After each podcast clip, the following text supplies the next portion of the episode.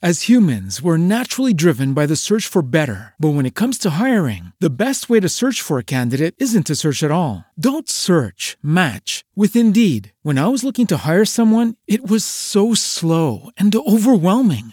I wish I had used Indeed. If you need to hire, you need Indeed. Indeed is your matching and hiring platform with over 350 million global monthly visitors, according to Indeed data, and a matching engine that helps you find quality candidates fast. Ditch the busy work. Use Indeed for scheduling, screening, and messaging so you can connect with candidates faster. And Indeed doesn't just help you hire faster. 93% of employers agree Indeed delivers the highest quality matches compared to other job sites, according to a recent Indeed survey. And listeners of this show will get a $75 sponsored job credit to get your jobs more visibility at Indeed.com slash podcast. That's Indeed.com slash podcast. Terms and conditions apply. One semester of law school. One semester of criminal justice. Two experts. I'm Kristin Caruso. I'm Brandi Egan. Let's go to court. On this episode, I'll be talking about a Wells Fargo robbery. And I'll be talking about a mysterious illness. Is it mysterious? Yeah. Or did her husband get her? Oh, did you? that was a mystery. A real mystery. Is this just all heists all the time from you now? You know what? I will not take your shit. oh, Did you watch another episode of Super Heist? no. Okay. Uh, no, but it. Uh, I don't even know what to say. This does that case, mean? this case has fucked you with my head. Oh. Are you thinking about pulling off a heist of your own now? no, I literally could not sleep last night. really? You were thinking about your case? Yes, I got so excited. Oh my gosh. I slept on the couch as if Norm and I were having problems. you slept on the couch. Yeah. And then Norm like didn't care, so he just invited the dogs up into the bed. so He's like, well, I'm to sleep with someone. two bitches at the same Same damn time. Yeah, he did not seem real worried. Hmm. You really slept on the couch?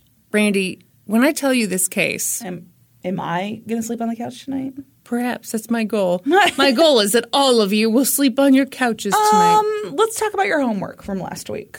what was Oh, I To did. watch a little film mm-hmm. entitled Masterminds. Yes, award-winning film. I don't think it's won any award, maybe a Razzie. Mm-hmm.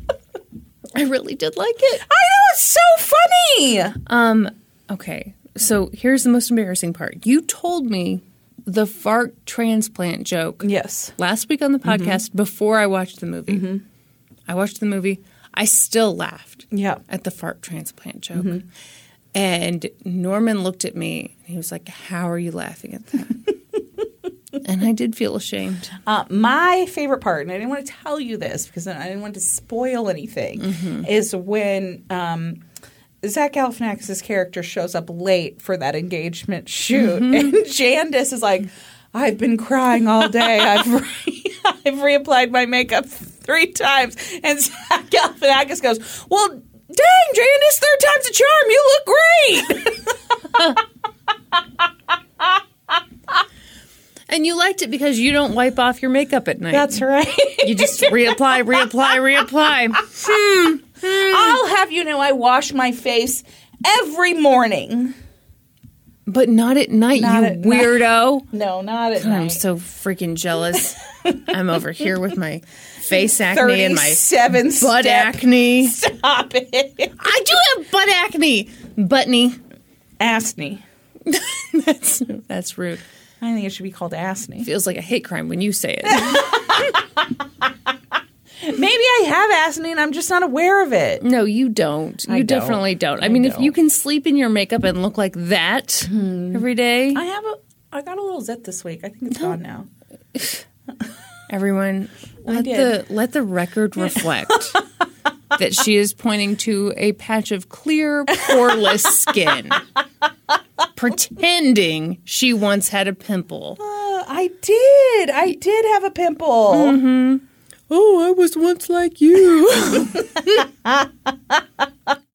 As humans, we're naturally driven by the search for better. But when it comes to hiring, the best way to search for a candidate isn't to search at all. Don't search, match with Indeed. When I was looking to hire someone, it was so slow and overwhelming. I wish I had used Indeed. If you need to hire, you need Indeed. Indeed is your matching and hiring platform with over 350 million global monthly visitors, according to Indeed data, and a matching engine that helps you find quality candidates fast. Ditch the busy work. Use Indeed for scheduling, screening, and messaging so you can connect with candidates faster. And Indeed doesn't just help you hire faster. 93% of employers agree Indeed delivers the highest quality matches compared to other job sites, according to a recent Indeed survey. And listeners of this show will get a $75 sponsored job credit to get your jobs more visibility at Indeed.com slash podcast. That's Indeed.com slash podcast. Terms and conditions apply.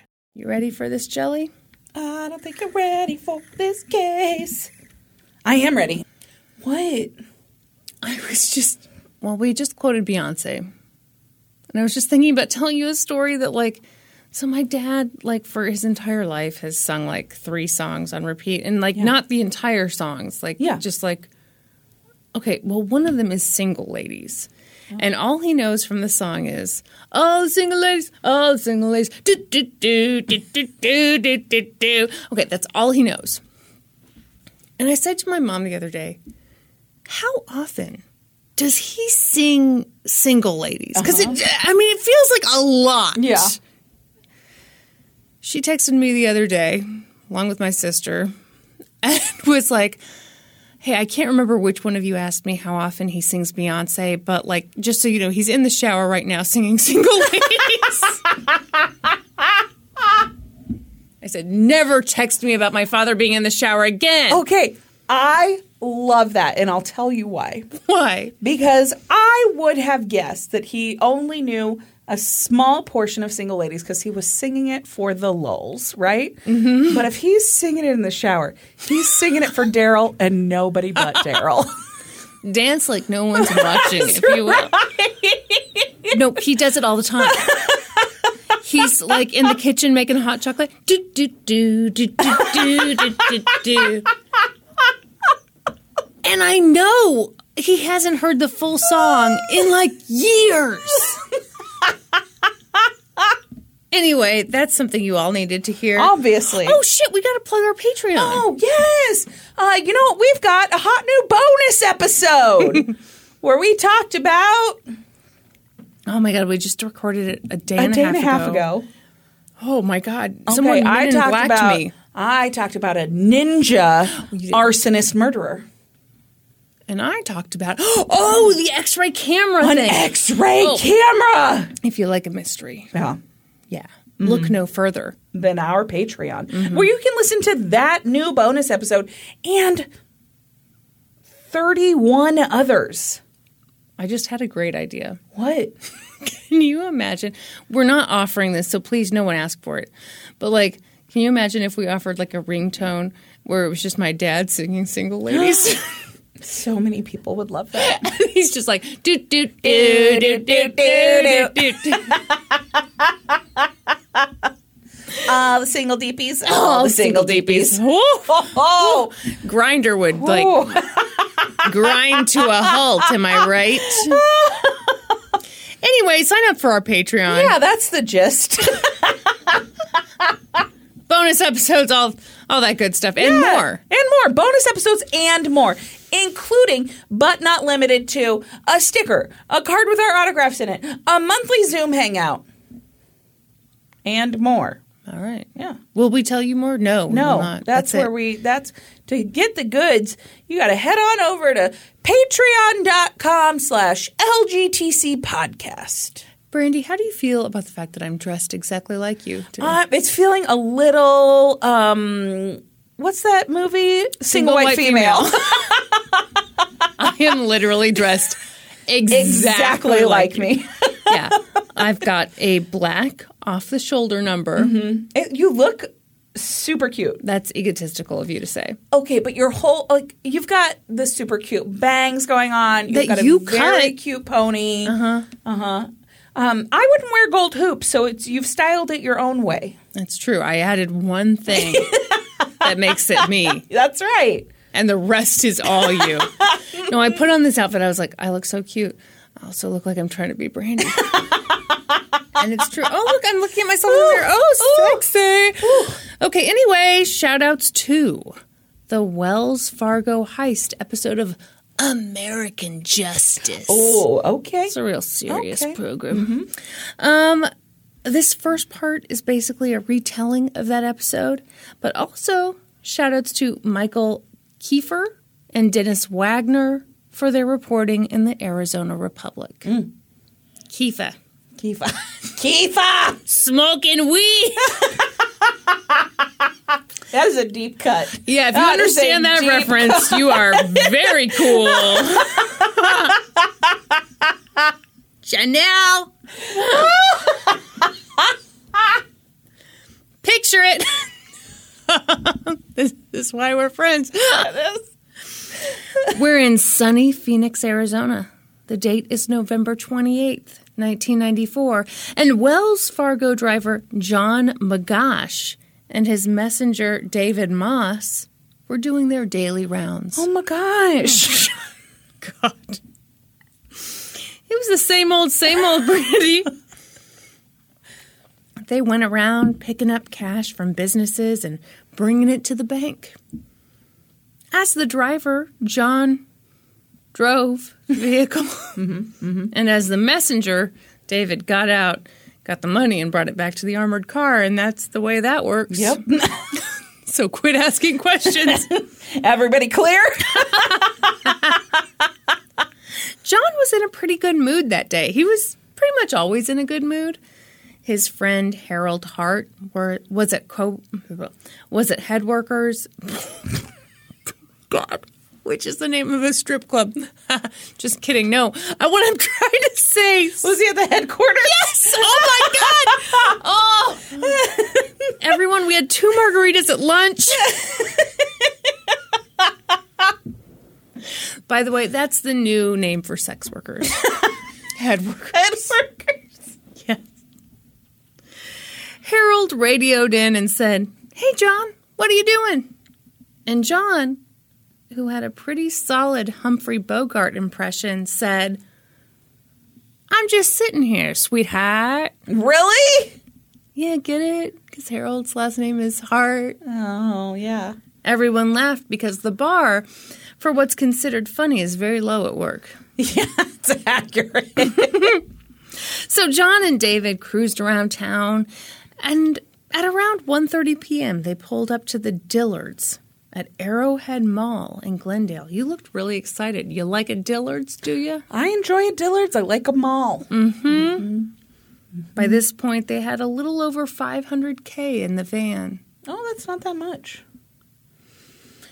Uh, yeah. I mean, like last week, I told about someone who uh, pulled off a heist for 17.3 million. Yeah. Yeah. So this doesn't. like small potatoes. it sure does. okay.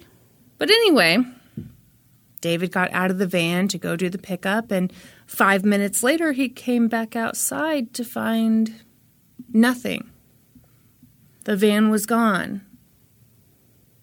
Obviously, this was huge news. What about Oshkosh Bagosh? Where was he? All right. he was missing, Brandi. Oh, okay. And everyone said, Oh my gosh. yeah, an armored van was missing, and so was the driver.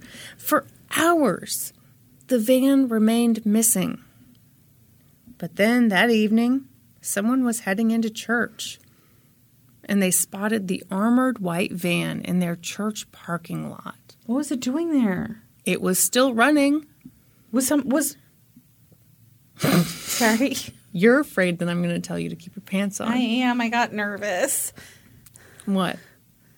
Is Mr. Magosh inside of it? His body is. Oh no. His body was slumped over in the floorboard. Investigators arrived, including agents from the FBI, and they got the van open and discovered John McGosh dead in the floorboard. He'd been shot in the head.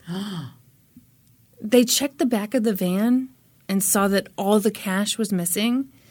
The only thing that was left were rolls of coins. This crime struck investigators as bold and cold blooded. Whoever had done this had pulled it off in a mall parking lot in broad daylight and they'd killed a guy. Yeah. Why? You can steal a ton of money without killing one. Just ask David Ghantt. Yeah. Investigators figured they were dealing with pretty sophisticated criminals because it's really hard to rob an armored car. They're literally covered in armor, Brandi. Yes. How they get the name. the glass is bulletproof. Just ask Steve Chambers. Uh-huh. Plus, the van is never left alone. The driver is always with the van. Plus, the messenger and the driver both carry Even when he goes guns. to the bathroom. So What? Take the van with them to the bathroom. Okay, I thought about that. You know, I thought about that. Yeah. I bet you they have a jar. You think they have to go in a jar? Absolutely. All You think they leave like millions of dollars just like in the van because they've got a piddle? No, probably not. Maybe they do like a tag team back again, and you know the guy that the what'd you call it? The messenger, um, so Or the hopper, seat. depending on, you know, Maybe how the- you want- Yeah, casual the you wanna be. messenger comes and sits in the front seat while the driver goes and drains the lizard, as they say. Ew, what? How dare you say that to me? I'm a classy woman. You're the Grace Kelly of podcasting. I was, I had a debutante ball. Do you remember when we were in high school and like, okay, remember when people were nominated for like the court? Oh, dances? absolutely. And people would be nominated by cotillion. I was like, what mm-hmm. the fuck is that? What That's what it is. That's what cotillion is. Oh. It's the oh. Richard Rich debutantes. I never understood what Yes. cotillion was. Says something about me that I didn't No, we literally didn't. Rich. We no. didn't go to cotillion. We didn't have coming out parties. Well, I didn't wear a white dress or do a fan dance. is that what they do? If I, that's what they did on Gilmore Girls. Well, say no more. God, now you're making me feel left out for something that I wasn't a part of like a million years ago. Mm-hmm. Yeah, I always wondered what cotillion was. I kind of thought it was like a handwriting club. That's calligraphy. I know, but it sounds kind of, kind of familiar. oh, anyway, it's never nominated for anything. Neither was I. No, you know, okay, I oh god, this is such an embarrassing story. One time for yearbook. So the way we did it was like um, each club or group would nominate somebody, and then the entire senior class would then vote for like however many people Yeah, off of that 10 list or whatever. Yeah. I was literally sitting in English class. I had been nominated by newspaper and yearbook. Okay, I don't mean to Somebody was like, Kristin Pitts, who the fuck's that? Literally, yes. Oh no! The guy who sat three seats behind me was like, "Who the fuck is Kristin Pitts?" oh, Were you like, did you say something? no, I didn't say anything. I was so embarrassed. I just sat there like I'm saying shit. And the girl who sat next to me was like, "She's right here." That's horrible. Anyway, I think it goes without saying that I did not make the court. but I was um, a very influential member of newspaper and yearbook. Obviously. Yeah. Yeah, the coolest clubs there are. Mm-hmm. Anyway, I'm going to need to do a double dose of therapy this week. I'm glad I could bring up those yeah. for you. Yeah, anyway, the van is never left alone, Brandi. The driver always stays in the van. Okay. Plus, the messenger and the van driver both carry guns. God, I haven't thought about that since high school. Oh,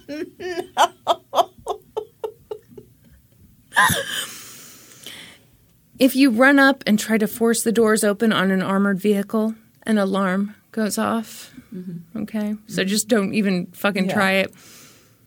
Whoever did this had overcome all of those obstacles.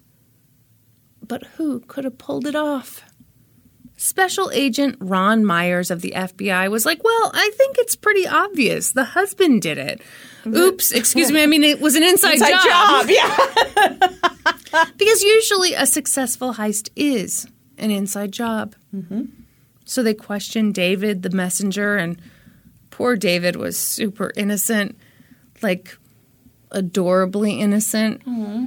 The, the detective who interviewed him referred to David as doe eyed, frightened, kind of befuddled. Poor David. Mm-hmm. So they looked into John McGosh. Maybe he'd been involved in the heist and gotten double crossed by his accomplices. But that didn't appear to be the case. They looked into John's habits and figured out a much more likely explanation. John McGosh was a smoker. And that can be a little tricky when you drive an armored van. You can't roll the windows down. You can't leave the van to go smoke. And you're not supposed to crack the door open while you sit there smoking. I thought he was like a smoker, a joker, a midnight toker. no. And that He's some people called him Maurice.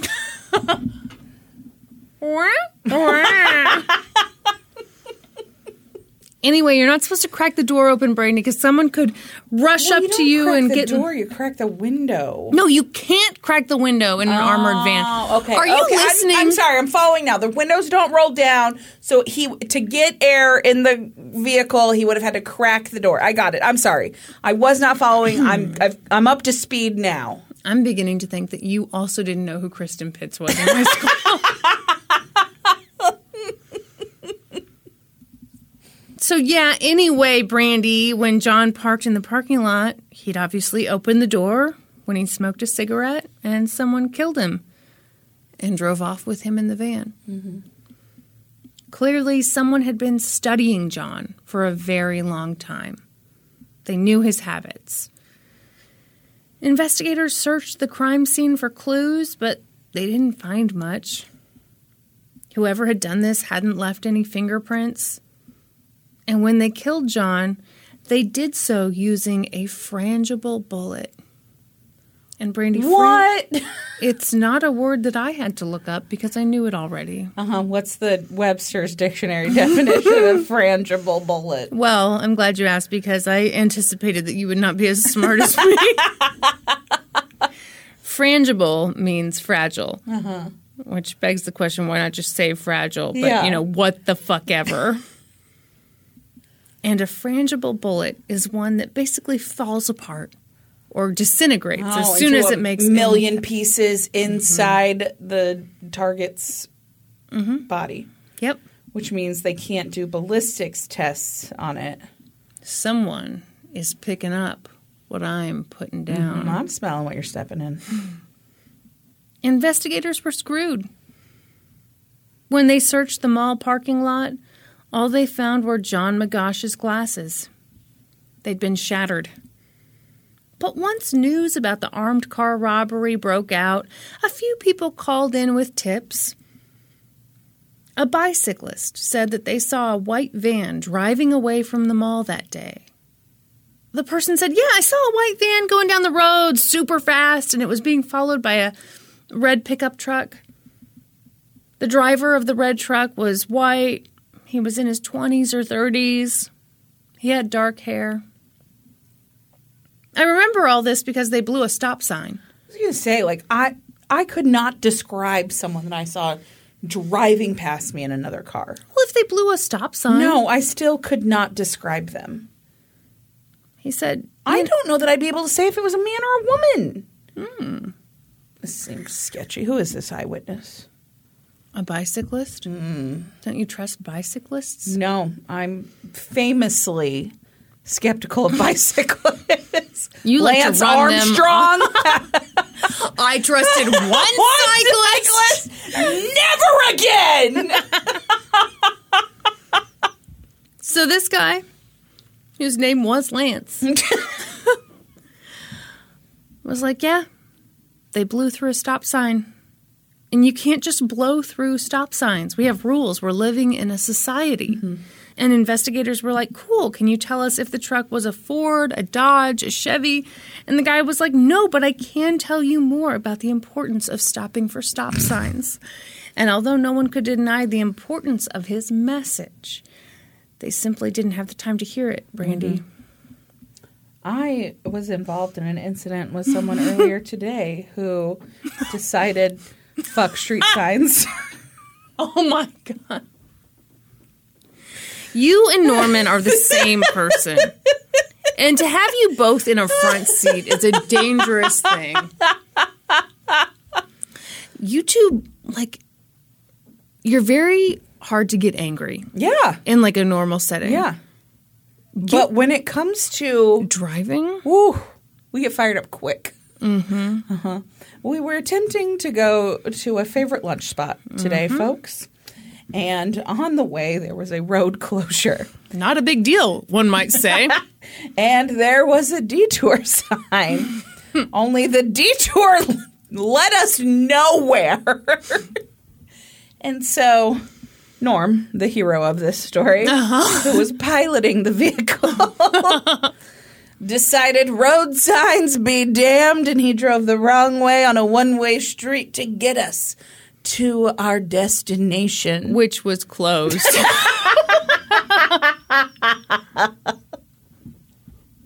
what a hero. Yep. Anyway, you two are dangerous. That's the end of that story. For weeks, this investigation went nowhere. But about a month after the robbery, I had to burp. it took me a whole month. A whole month. You've been really working on it. An informant told investigators, Hey, there's a woman who I think you need to talk to about that Wells Fargo heist. So investigators went and talked to the woman, and she told them about an ex boyfriend named James Greenham. She said that James was a bounty hunter. He was usually broke, and he had a face like Eeyore and a mustache like Yosemite Sam. And one time he asked her, What would you do if I robbed an armored car? She said that about a month ago, sometime after the robbery, all of a sudden, James had cash. Like a lot bunch of of cash. Like approximately $500,000 in cash. Well, maybe he had to split it. I mean, also, James had a friend named Tim Ring. He was also a bounty hunter, and uh, guess what kind of car Tim drove? A red pickup truck? A Zamboni. no, it was a red truck. Do you have Zamboni in your notes? Yes. you know what I have thought about more than once? I was like, what if Brandi guesses Zamboni just to be a smartass? Tim was an excellent marksman. He was also a former prison guard. Also, he was an FBI informant. And shortly after the robbery, he'd come to the FBI and been like, hey, hey, what can I do to help with the investigation? Want me to drum up any leads? I'm just Just so helpful. everybody, just so everybody knows, Kristin pretended she was playing a drum as she said, "Drum up any leads." And I looked really hot when I did it. The hottest drummer this side of Travis Barker. Suck on that, Tommy Lee. also, fun fact I don't know how to tell you this. Tim Ring looks a lot like your dad. What? Don't look him up. Don't look him up. Why? I on. wanna No, know. no, I will look him up for you and I will Just do an image search. because you might sure. because you don't know how to spell it. No, because I want to control. Because like in later later in life, he doesn't look like your dad, but like I've got. Hang on. Okay, show me. Oh God, this isn't the Tim. Show me the Tim. Fun fact: My dad's name also Tim. Mm-hmm. His middle name is Ring. no, his middle name is David. Is it really? yeah. Is that why you fell in love with David? No.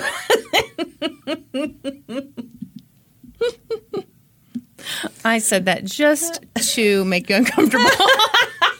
like a good friend. Okay, I'm showing you a very old picture. Okay. Oh, hang on, it's loading. Oh boy. Buffering. Meghan Trainor, what are you doing here? Okay, hang on. Okay, I want you to look at this man. He's about 30 years old in this picture. Do you see him?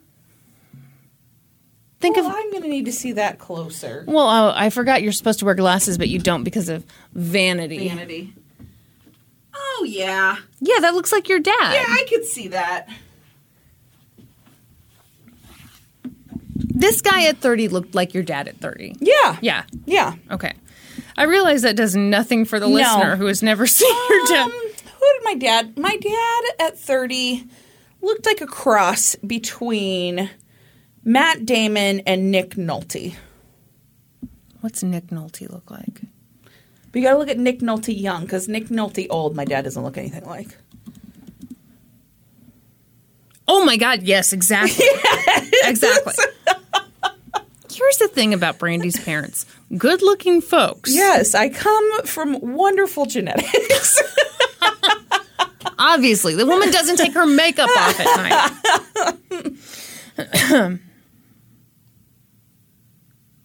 you hmm. also are beautiful. Oh, too little, too late.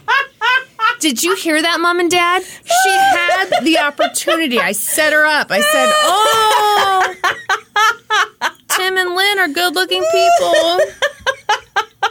What about Sheree Ray and DP? She's like, "Oh, they're fugs." No, your parents are also very attractive people. My parents are like abnormally attractive. Oh, I mean, it's true. It's true. Yeah, they're, like, really- And also, they look ridiculously young for their ages. Mm-hmm. It's All the plastic surgery. no, they really are kind of freaks. they are. Yeah, which yeah. makes me more and more nervous about being friends with you as we age. we'll be in the old age home and they'll be like, Oh, are you her carer? and I'll say, No! we went to elementary school together in the same grade. Anyway, so he looks like your dad, and investigators were stoked because they had something new to add to their 10 pounds fun fact journal, and also because their investigation was finally going somewhere. Oh, good. But this wouldn't be easy. What's it like to have like really good looking parents? Are you like, I mean, I'm hoping it carries on. You Yeah. know? Mm-hmm. Yeah, I hope I got those genes passed down. I should clarify. I mean, I know what it's like to have really good Of course, of course you do. Yeah. you know how everyone looks wants to look like Ronald McDonald? That's mean. Well, I have that with my dad. Your dad looks like Ronald McDonald when he was younger, and now he looks like Larry David. the genetic lottery. yeah. How will things go wrong for me? Obviously, they won't. Duh. No, uh, clearly you got your Aunt Denise's genes because she's God. gorgeous, Oh my God. Every. as are you. oh, thank you, Brandi. Anytime I'm around my Aunt Denise and people are like, oh my gosh, you look alike. I'm like, oh my God, so much. it. You look so much like your Aunt Denise. All right, fine. You know what's interesting? Okay, to us and no, to none of the listeners, Uh-huh. your dad, for your parents' anniversary, recently shared a picture of his wedding day to Sheree Yeah. Ray. Kyla looks so much like your mom. you think so? Yes. See, I think it's funny how sometimes when you're in the family, you can't, You can't see, see, this it. stuff. Yes. Yes. Yeah. Just beautiful, beautiful people all over the place. But I do agree that I look like my gorgeous aunt. You do. I fully accept that. That's obviously a fact. So, anyway, this wouldn't be easy. James and Tim were bounty hunters, and bounty hunters tend to know enough about law enforcement tactics that they're more difficult to investigate than your average person because they've got those blonde mullets, and that really like allows I them to blend in. I think that's only Dog the Bounty Oh, Hunter. I'm sorry. I don't think that's a standard issue uniform. Okay. I just assumed. so investigators set up a task force and began 24 hour surveillance of Tim and James. And they watched them spend money, spend money, spend money. Mm-hmm. Not work, not work, not work. Ooh. They also noticed that the two men spent quite a bit of time with this other guy, a 43 year old retired police officer named Bill Ferguson, aka Fergie. No. I thought he was going to be like Billy Ferg. No. Oh, that's what I'd call him. Would you? Mm-hmm. You ready to learn more about him and hear how great Not, you. not good friends I'd be with him. Uh, turns out the police force allowed Bill to retire because he was about to be fired. oh, good. he had been using the police computers to look up models and rock stars and newscasters. He'd also been previously suspended for grabbing a guy by the throat and slamming him against the wall. This was one of three times that he did something like that. Great. Also, one time he was caught falsifying a report about where he'd been on the night shift. Also good. Another time when he was on duty, he was reading a magazine. And uh, that sounds fine, but what he was really doing was that thing where you have one magazine and then another magazine inside that magazine. It was Playboy. And I guess he was in a hospital, and so he went up to some hospital employee who was like, ha, ha, ha, look at this, I'm looking at porn. And of course, the woman was like, ew, stop. What the fuck? Yeah, Billy Ferg, I don't want to be friends with you. no. Wait, is that his name? Fergie Ferg. Fergie Ferg. Mm-hmm. He's Fergalicious. Uh huh. His body stays vicious because he's up in the gym just a working, Working on, on his his fitness. fitness. He's my witness. I'm I'm sorry to all the listeners. You're not going to believe this, Brandi, but when investigators surveilled Bill, they noticed that he was spending money, spending money, spending money, mm-hmm. not working, not working, not working. Oh no. All of this was enough to convince a judge that they needed to wiretap these guys' phones. Excellent. I love a wiretap. Me too. What'd they hear? Oh, there will be dramatic reenactments. Oh, fuck yes. The phone calls were pretty interesting. In one, Tim was on the phone with Bill. And they were talking about cars. One of my favorite subjects. Hot subs. They're like, Do you have the Subaru Outback? Because I do. okay. Bill was clearly trying to talk some sense into his buddy Tim. Here's how it went Bill. Yeah, the only problem with BMWs is they draw a lot of attention. See, nobody thinks about anything if, if you buy a Pontiac. I mean, that's true. That is true. Tim. Oh, I was thinking about that too. Bill. Yeah, you know, all of a sudden a BMW is parked in your driveway. I guarantee you, you're going to be in trouble. Tim. I'm tempted to go and get myself a Z, anyways. The fuck's a Z? A Z3? Yeah. A BMW Z3? Duh. That was my dream car when I was 11. I, you don't even know how disappointed I am. I thought you would immediately know because they were talking about BMWs. Do you remember every time we saw it at the mall? Yes, you always freaked out. Yes. That's why I was like, Brandi's gonna love this. Yeah. And then you're like, Yeah. a Z, what's a Z? I didn't like masturbate to that when I was 11. I had it on my vision board. you didn't have a vision board back I then. did. you really? Yes. And there was a little a news. It was a newspaper ad that I had cut out of Oh. a Z3 right in the middle of my vision board. You were ahead of the curve Mm-hmm. I didn't call it a vision board then. What'd you call it? it?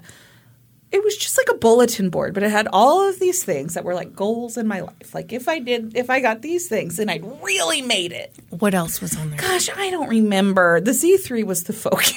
I mean, obviously. you were obsessed with I those. was. I distinctly remember one time driving to the mall. My parents were driving us, obviously, Obviously. and uh, I mean, this is such a lame story. It was just a Z3 was in front of us and you Yeah. were very excited. Okay, end of story. Wow, that was cool. so, anyway, Tim says, I'm tempted to go and get myself a Z, anyways. Mm-hmm. And Bill goes, and Tim said, I really am. I'm very, very, very, very, very tempted. Well, very, very, very, very, very. And Bill said, Well, I think you should wait. And Tim said, Well, no shit, Fergie. Bill, Well, I'm just checking. Tim, Jesus Christ. Later in the call, they talked some shit about their accomplice, James Greenham. By the way, everyone called James Yoda because they. His last name was Greenham. What? Does Yoda's Greenham. green- Yoda's green. Okay, in all the articles I saw, oh gosh, I. I mean, that would be great if that was the reason. Why'd they really do it? Because he was ugly. That's what the articles said. I didn't think he was like remarkably unattractive. he did have some folds to his face. I mean, I'll say that. okay. But I mean, not like, oh man, I need to come up with a nickname for this guy. anyway, I was offended. Here's what they said Tim. Yeah, he was doing so good too, but not anymore. I'm cutting him off. Bill, well, that'll fuck up one of our plans. Tim, what's that? Bill, well, isn't that going to fuck up up north? Tim, I don't mean getting rid of him. Bill, oh, Tim, I'm just cutting him off as far as supplying him what he needs to be that way. See, you don't understand. I hold both his and mine. Money. The money I stole from the armored truck. See, they didn't say it, but it's pretty clear what they're talking about because I am a detective. Bill. Hmm. Tim. I have it. He doesn't. Bill. the look. Hmm. So She's got the look, she's got the look, and the money. The wiretap also captured Tim talking about James saying that, quote, his house is clean. Mine, on the other hand, contains a very large bag. Ooh. Mm-hmm. This next part has nothing to do with anything, but they also recorded Tim sharing some facts about women. Oh, good. What do we got? Hit hit me with it. In one call, he said, She's a woman. And you can do a lot of things, but you'll never get a woman to stop acting like a woman. Okay. Joke's on him because you're a woman and also you act like a jackass. so investigators were gathering evidence and they were watching these dudes spend money on the things that matter the most in life. Bill Ferguson, in particular, spent a lot of his money at his favorite strip club. Mm-hmm. He even asked some of the ladies to work on a side project for him. Oh yeah. Yeah, he hired them to participate in a photo shoot at a local airstrip. Mm. Yeah. Was he making a calendar? I'm going to need you to picture this. Okay. All right. okay. Two beautiful, blonde, very tan women. Busty. Oh my God, are you kidding me? Wearing red string thong bikinis. You didn't even have to tell me. I was already picturing Yep, them wearing that. Mhm. shoes that are basically stilts. Yep. And they're laying seductively on Bill Ferguson's new Camaro. Oh, is it red? Actually, I can't remember. I, you know what? If I were directing this thing, I would hope not because I want I would want the red bikinis to pop more. You don't want the red bikinis to pop. Yes, you do. You want it to blend in, so it's No. almost as if the women are nude. Oh, hmm. See, I'm picturing white Camaro, red. I'm I'm guessing it's a red Camaro. Red, most popular color for a Camaro. Circa what year is this? 94? Oh yeah, it's a red Camaro. Okay. Meanwhile, Bill's photographing them with great passion. And for the occasion, he's wearing jeans, mm-hmm. a gray t shirt tucked into his pants, and an open vest to top off uh. the ensemble. huh? Yeah, so he looks like a little bit artistic. Mm, I don't know, because he was also wearing this like baseball hat that was bright red and had like a yellow bill on it. Okay, all right. He's grinning like he's having the time of his life. Yeah. Meanwhile, unbeknownst to Bill, the FBI was inside the airport taking pictures of Bill, taking pictures of the hot women. It was very meta. Yeah. Mm-hmm, mm-hmm. Am I using that word correctly? Yeah. I've some. I've never really quite understood that uh, word. Neither I, so I was very confident in saying yes, but Yes, I, I'm absolutely. not sure. Is this like the time I asked you how to pronounce Reuters? Uh huh. And we were both wrong. At this point in the investigation, investigators surmised that Tim Ring was the leader of the group. James, aka Yoda, was the weak link. Was he perhaps the Leader of the pack. ring leader? I would like to be applauded for my amazing restraint because, you know, they're having these wiretaps. And I wanted so many times to say, so and so gave Tim Ring a ring. But then I was like, you know what? No. People have come for me my, for my stupid jokes.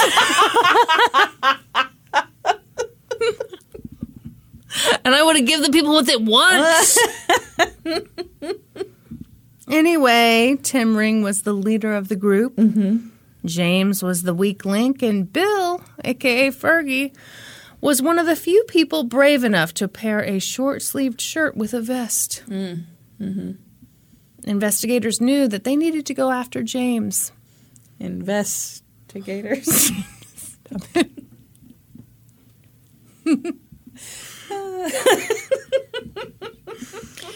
James seemed to be having a tough time, and Tim was babying him.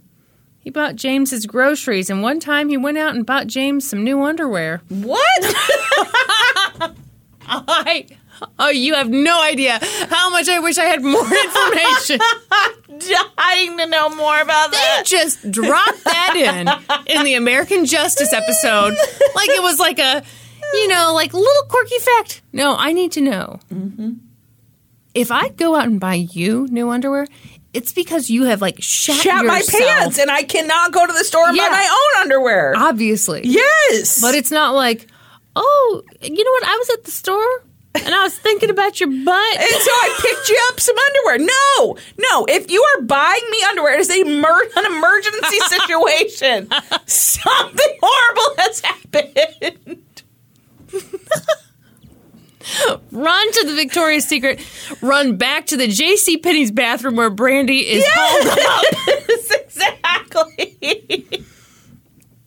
I'm surprised you're they not probably offended. Carry underwear in JC.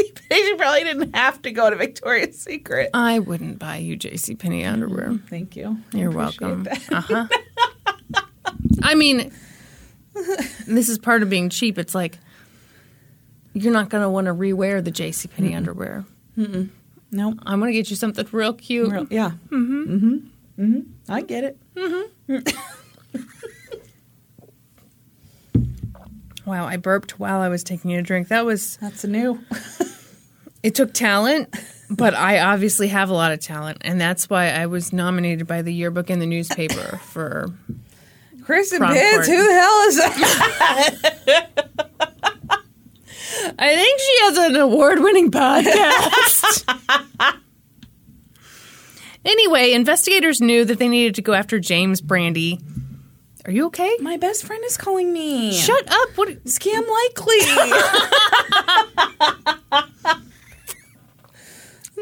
Let me talk to them.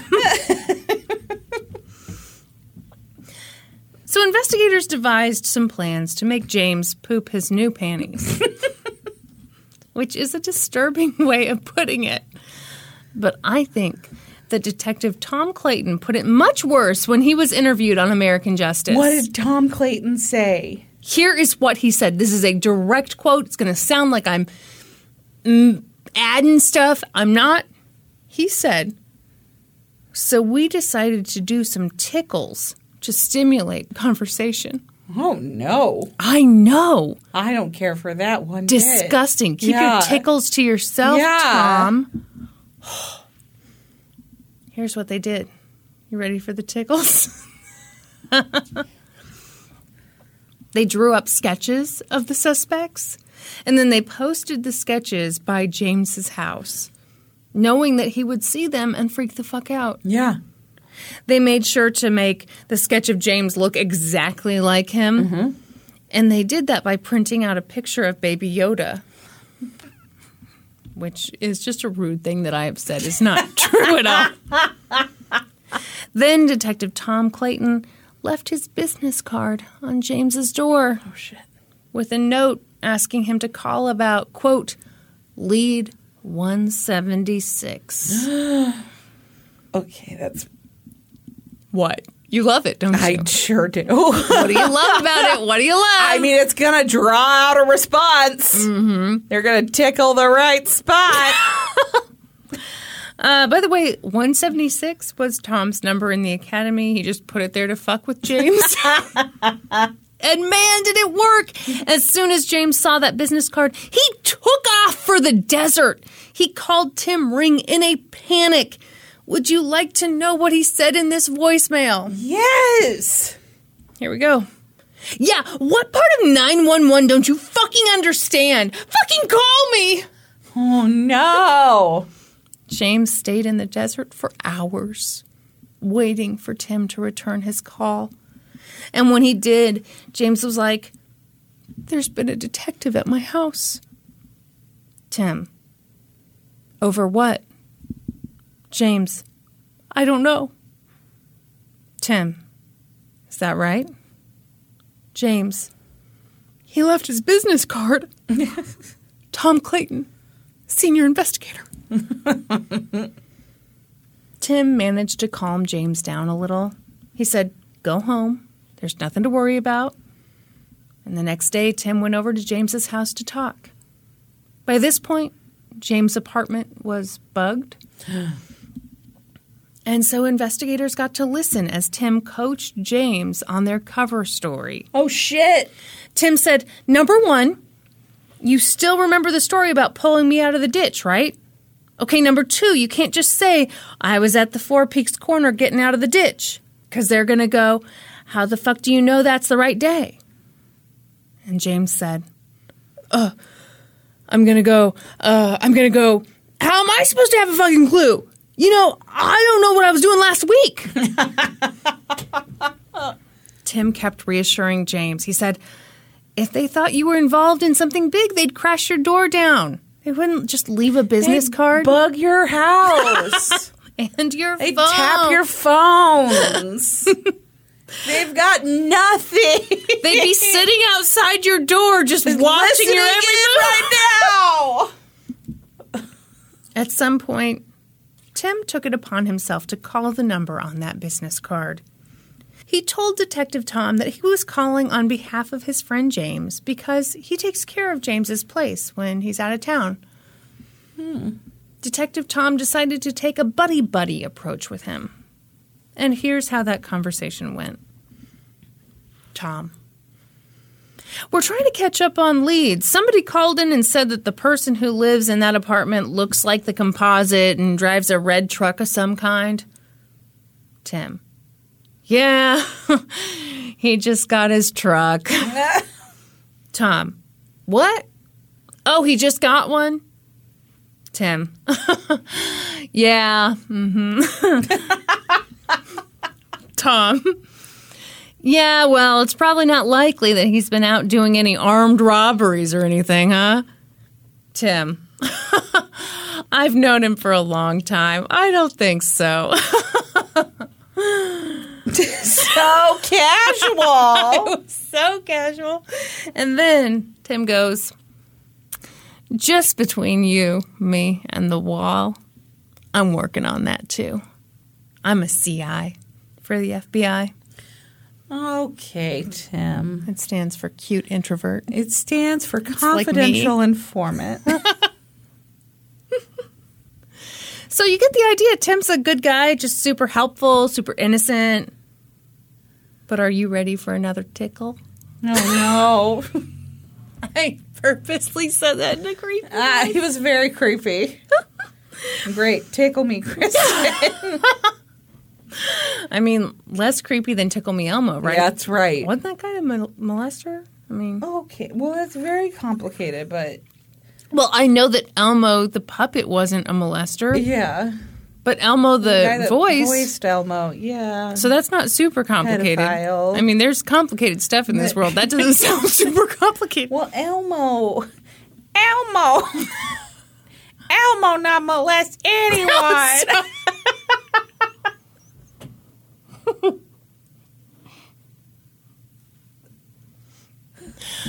That's mean- an inappropriate joke. Yeah. And I'll thank you never to do that again, Kristin. Yeah. An appropriate joke would be Elmo did molest people.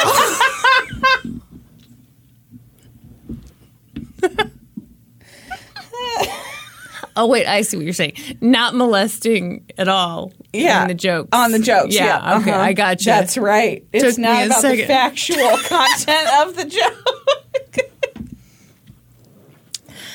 Investigators released information about the crime that was intentionally false just to get the guys talking, and it worked. Tim called Bill and said he'd laughed his ass off watching the news about the robbery and that he was not real worried at all now. okay. At this point, investigators thought they had enough.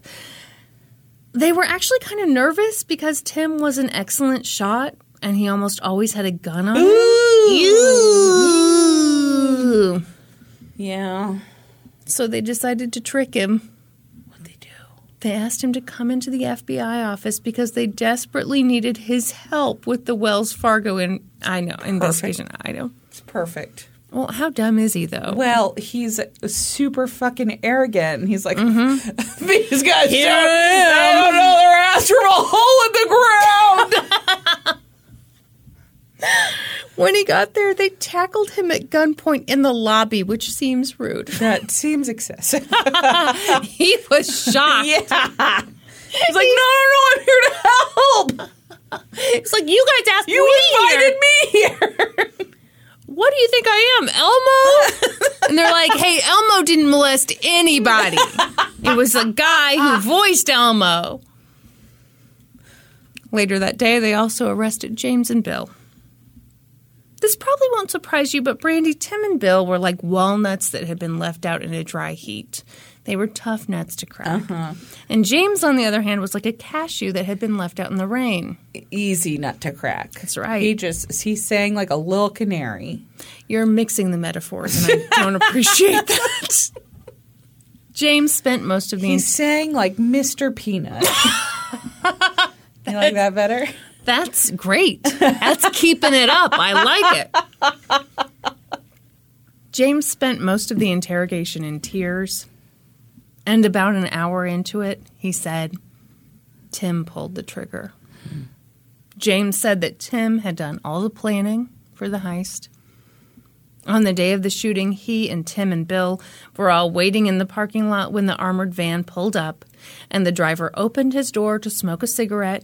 And when he did that, Tim shot him with a silenced rifle from a good distance away. Wow. As soon as the driver was shot, James was right there. He swung open the door, pushed John's body over, and drove off. He drove three miles to a church parking lot with Tim and Bill following in the red truck. Once they got in the parking lot, they moved the money into Tim's truck and rode out into the desert. They burned all the money bands, they burned their shoes, they burned everything. Why'd they burn their shoes? I mean, seems a little excessive. I don't know if they thought maybe their Were shoe footprints? prints. I who knows. Okay. The the bands though, that was smart. Yeah, I mean, a lot of these dumbasses get caught with the With the bands, yeah. They burned everything. So, with the confession, so with the confession, which has an F in it, not a V, and all three men under arrest, investigators searched their homes. A search of Tim's home revealed a duffel bag full of money, about 200K in cash, and another bag inside of it also contained cash and James's ID. And then there was another bag inside of that, and it had cash. and No, just Russian dolls. side- I was- getting there, Kristin. Sorry.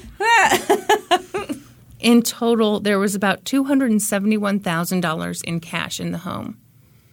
Where's the rest? Well, don't you think Fergie Ferg took it Fergie Ferg has up to the gym to just work on his fitness? Okay. You think those ladies laid out on that Camaro for free? Oh, you're right. They've spent money. Duh. Mm-hmm. Yeah, okay, so Tim got himself a hot tub. It, an article called it an outdoor jacuzzi, and I'm like, hello, that's that's, we call tub. that a hot and tub. I want one. I know. Do I have to rob an armored car?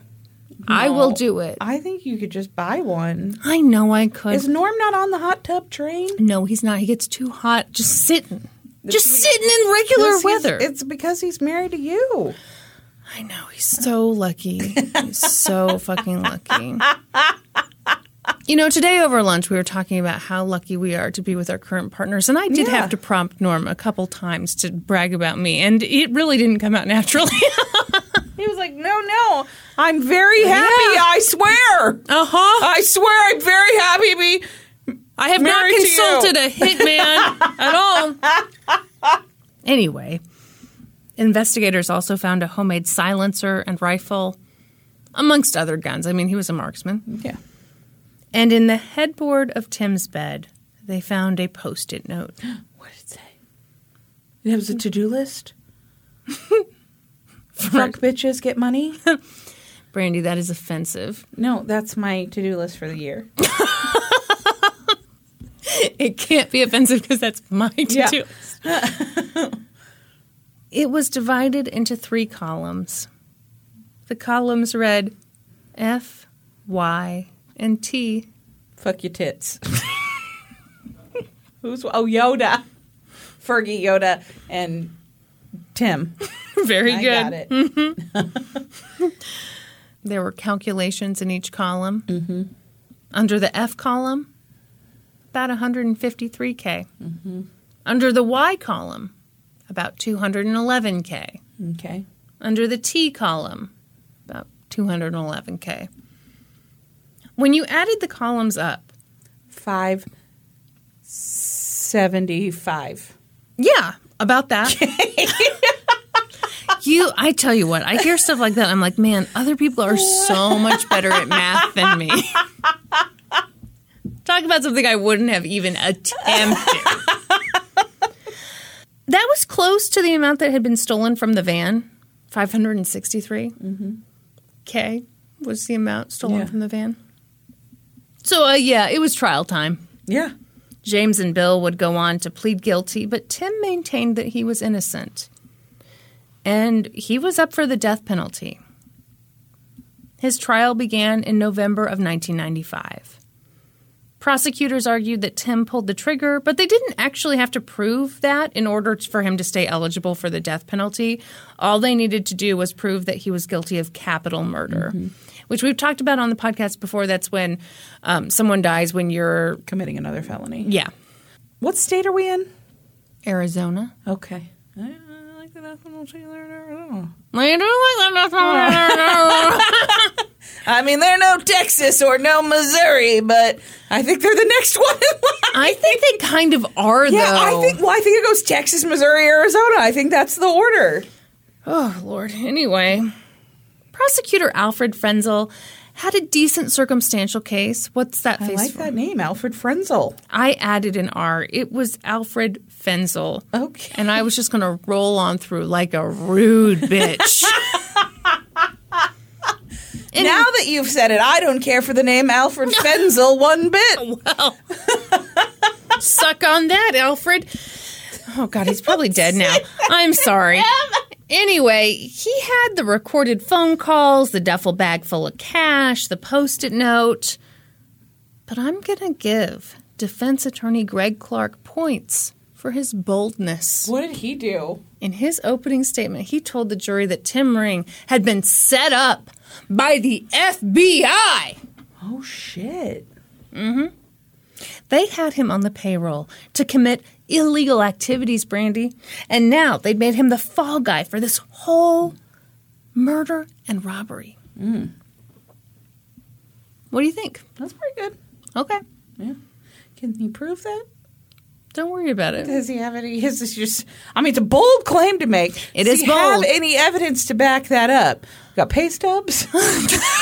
They tend not to give you pay stubs for the illegal activities. Uh huh. See, that's my concern here. Let's just worry about the prosecution for okay, now. All right. All right. The prosecution played the recorded phone calls for the jury, including the one where Tim and Bill talk, and Tim talks about holding his and Jim's. Mm-hmm. Dongs. Yeah, and they were like, "Oh, sorry, that was the wrong wrong one." Let's also talk about the one where he's clearly talking about money. Uh-huh. They talk about like, yeah, we think he's talking about money, not dongs. Yeah. And that made sense because when investigators searched Tim's house, they found two bags of money. One had his name on it, and the other had James' ID on it, and he was holding his own dong and Yoda's dong. So it worked both ways, you see. Yeah. Uh-huh. The prosecution also called FBI agents to the stand to testify about their investigation and also talk about Tim's previous work as an informant. They said that yes, they did work with Tim as a bounty hunter, but it was kind of like a small potatoes thing. Mm-hmm. For his work, they had paid him $458. Well, yeah. It's kind of small potatoes. Also, he'd come to them asking to be part of the Wells Fargo investigation. When it was time for the defense to take over, they pointed out that there were no fingerprints tying Tim to the crime. Fingerprints. Fingerprints. What? It's a They Might Be Giants song. Boy, that's timely. was that ever even popular? Um, I heard No. that song for the first time in your basement. Which shows that it was not cool. Kyla purchased her boyfriend Oh my God. a They Might Be Giants Yes. Mm-hmm. CD for his birthday. She sure did. And then we all listened to it. And and then, obviously it's stuck in my mind. and then he purchased for her. Didn't he get her a potted plant That for Valentine's sounds Day? familiar. She was not pleased. um, yeah, potted plants back then were not the rage that they are these days. That's true. I have a lot of pot. I mean, Yeah, potted plants very popular these days. Mm-hmm. Yeah, the COVID times have been very good for the potted plant industry. I mean, I'm the coolest person you know, and I've got a bunch of them. Yeah, some of that's right. Anyway, there was no physical evidence to tie the money from the robbery to the money that was found in Tim's home, Brandi. yeah, but Also, also, the sketches that they'd made off of witness recollections didn't match Tim Ring. They didn't. No, they didn't look like him. Hmm. Hmm. Yeah. All right. Did they look like Yoda or that other guy? What's that other guy's name? Bill Fergie Ferg. Yeah. Ferguson. Yeah. You know, I really should have gone back and looked Yeah, at the fine. sketches. I didn't. So, great. We'll never know. The world may never know. I mean, unless they go back and look Yeah. at the. I mean, it would take five seconds anyway. We, but we don't have the time. we don't have the time. We're still tracking down. Did we have Elmo. time to talk about the gift Kyla bought for her boyfriend in 2001? Yes. Yes, yes, we did at length. And what he gave to her, and how she didn't appreciate it. Yes, we had time for that. We don't have time for this. We have to make decisions. That's right. Mm-hmm. Then Tim took the stand in his own defense. Oh, we love it. Yeah. For the occasion, he dressed like a fancy man on a fancy boat. And by that, I obviously mean that he wore khaki pants, a navy blazer, and a white button up. Yep. Mm-hmm. Mm-hmm. We all know what I oh, meant absolutely. by that. He looked like Andrew Bernard. That's right. the Nard dog. On the stand, Tim claimed that his FBI handler had involved him in this case early on. The FBI had come to him for help. Tim also had an explanation for the post it note. He said, and I think this is a really great explanation. He said that the post it note represented a speculative business plan. See, he and James were planning to start a construction company together. And that post it note was just like them thinking about numbers and dividing those numbers. They did this all the time, Brandi. They were always putting numbers on post it notes for their business plan. Were there any other documents to back up this business plan, or was this just a singular post it note type of plan? Well, I think when you hear this quote, you'll understand completely. Okay. He told the jury, We just sat down and started crunching numbers, and this is one of well over a dozen different ones that we had come up with. This is the one I kept because it was the first one I made. No. He's just sentimental. Timmy, Timmy, Timmy. Timmy, Timmy, Tim Tam. Timmy! Let me tell you, Timmy, no one is believing that. Under cross examination, the prosecution was like, I scrolled too far ahead in my script. That's what they said. And then they said, You say this is a business plan between you and James, but why are there three columns? Mm-hmm. What does the F stand for? Mm-hmm. Who's the F? Mm-hmm. And Tim said, The F stands for front money. No. And the prosecutor said, From whom? Mm-hmm. Tim. That would have been the money after we had split the thirds of the make believe investment. I mean, these are just numbers that we made up. Prosecution. I wasn't asking you what it was going to be. I want to know the name of F. Tim. The F stands for front money. Okay, Tim. Like you're the idiot. Tim also testified that the duffel bag full of cash came from a number of sources. Some of it was James's savings. He was hanging on to it for, you know, like what any good friend does. It was for their construction business. You know how I keep like just a Duffel bag full of my cash here, just in case. Yeah. Yeah. Who needs a bank when you've got my garage? When I get a fresh stack of bills, the first place I come is to your house and I stash it away in a duffel bag inside a duffel bag in the basement. Mm-hmm. That's what I do. Now someone's going to rob me and be very disappointed. So, you know, some of it was James's savings, and the rest of it was money that Tim made making illegal bounty hunting trips into Mexico on behalf of the FBI. He said that he made six trips to Mexico to make illegal arrests. He said that it. well, hold on. He said that the FBI paid him a lot of secret money for this work, like over a 100K. Mm-hmm. Tim said that he didn't have any records of the secret money because the records for that money had been stolen from his home, which mm-hmm. Mm-hmm. I'm surprised you would even have records Yeah, no, there's of you- the answer is there's no records of the secret money because there's secret money and you don't keep records of secret money. Timmy. The jury deliberated for five hours. And they were like, that dude's guilty as fuck. They found him guilty of felony murder, but they deadlocked on premeditated murder. Ooh, really? Were They thought this was a spur of the moment thing? Well, they The could mur- the the okay, the heist was planned, the murder was not. I'm getting it now. Okay. No, they were saying they couldn't say for certain that he was the one who pulled the trigger. Oh. Which I mean, I can see Yeah, that. that like too. you don't really have anything. Like Yeah. I was shocked. James didn't testify at this. Neither Yeah. did Bill. Yeah. Well, Bill doesn't exist. The What? F is for front money. Okay, I was like, I just told you about him. Who do you think bravely wore those short sleeve tees with the open vest over the top? This still left him eligible for the death penalty, but only if he could be found as the actual killer. Hmm. Under Arizona law at this time, a judge decided whether someone who is convicted of murder gets the death penalty.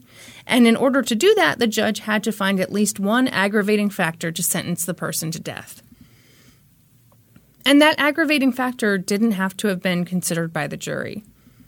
By this point, James Greenham, aka Yoda, had made a deal with prosecutors. He pled guilty to second degree murder and armed robbery and was sentenced to 27 and a half years. Bill Ferguson also pled guilty and got 16 years. Hmm. And so, even though he never testified at Tim's trial, James testified at the sentencing hearing. In October of 1997, Judge Gregory Martin heard testimony from James Greenham, and James said that Tim planned the heist. He pulled the trigger from 40 yards away, and after he shot the armored car driver, he wanted to be congratulated on his excellent shot. Mm-hmm.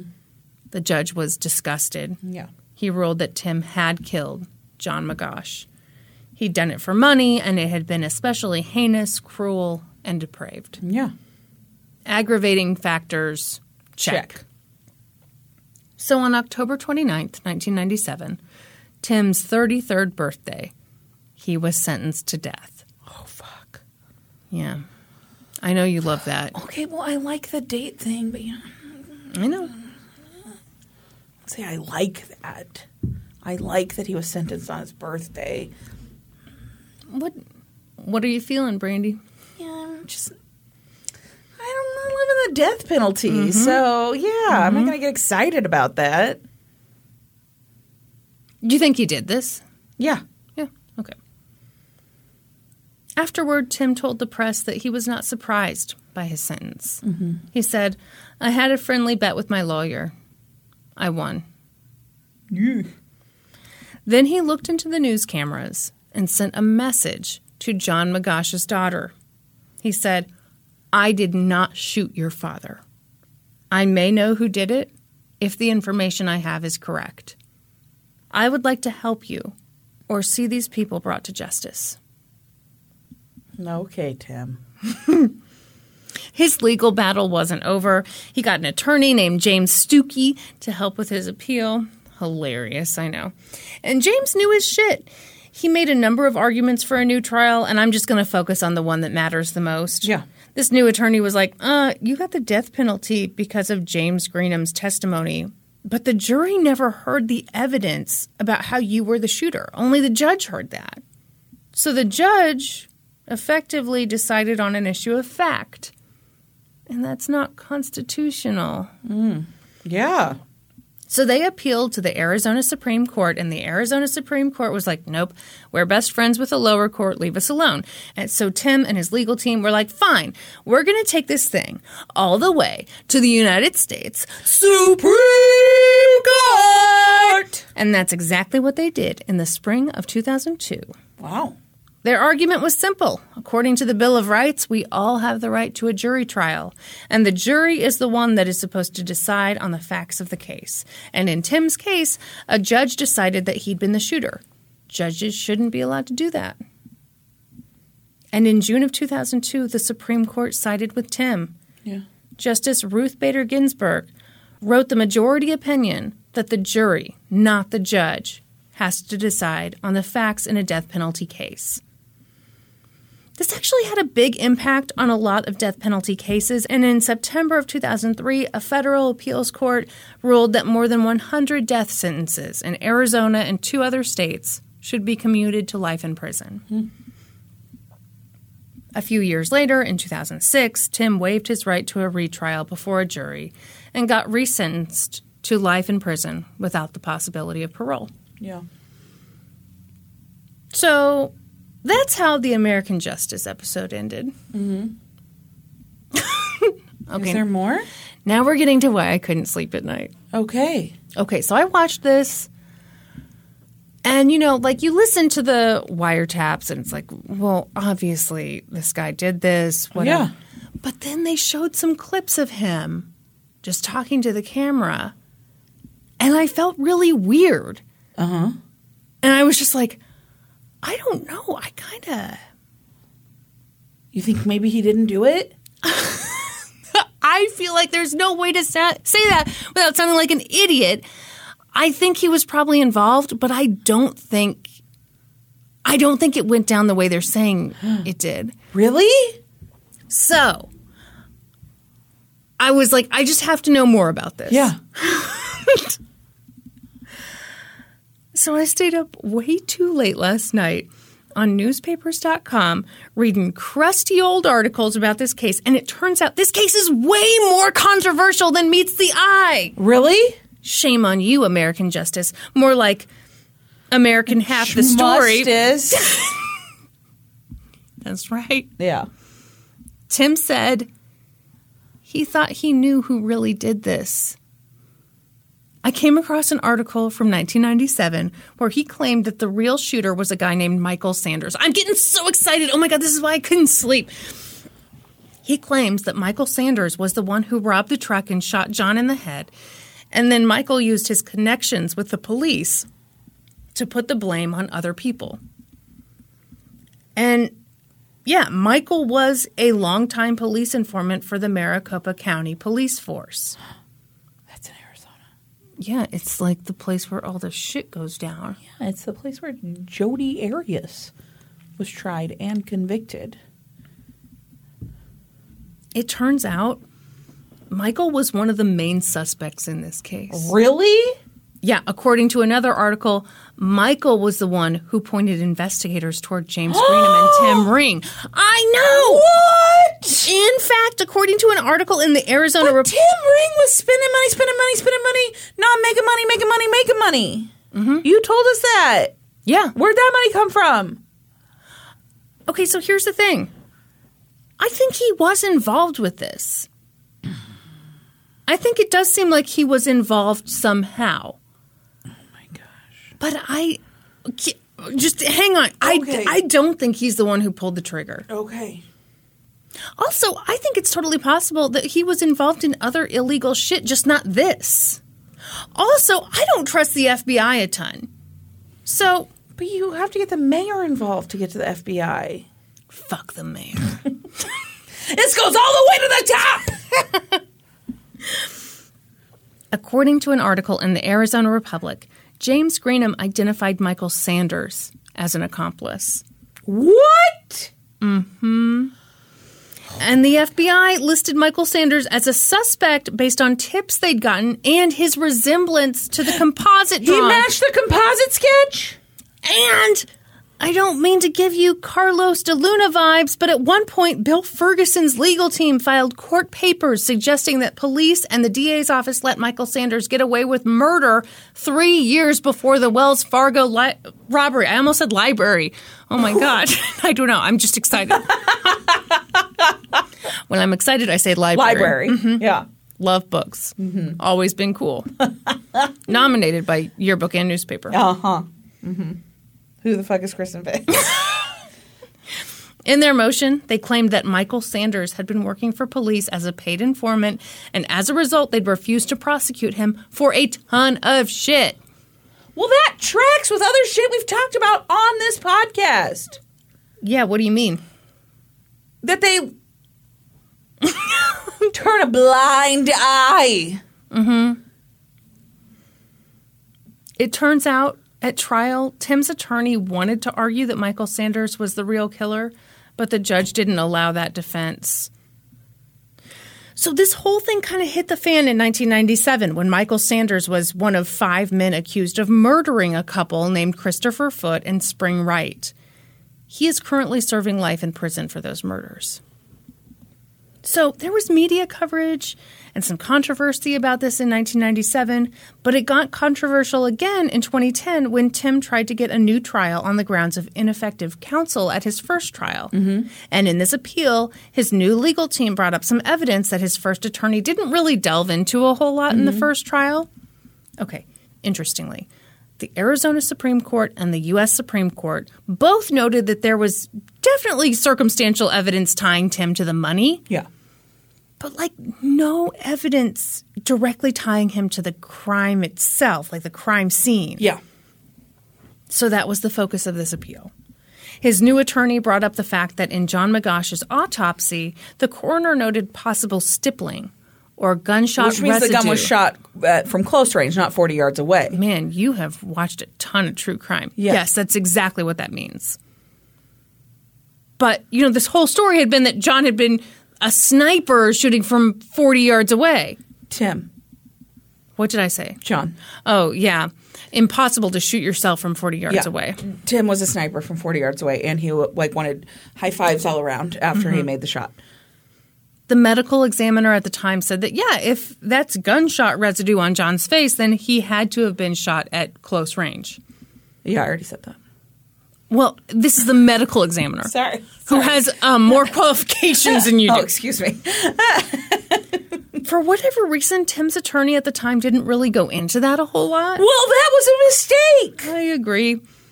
So the new legal team did some tests, re examining an old slide that had been taken from John's face. Did it test positive for gunshot residue? So it's a little more technical.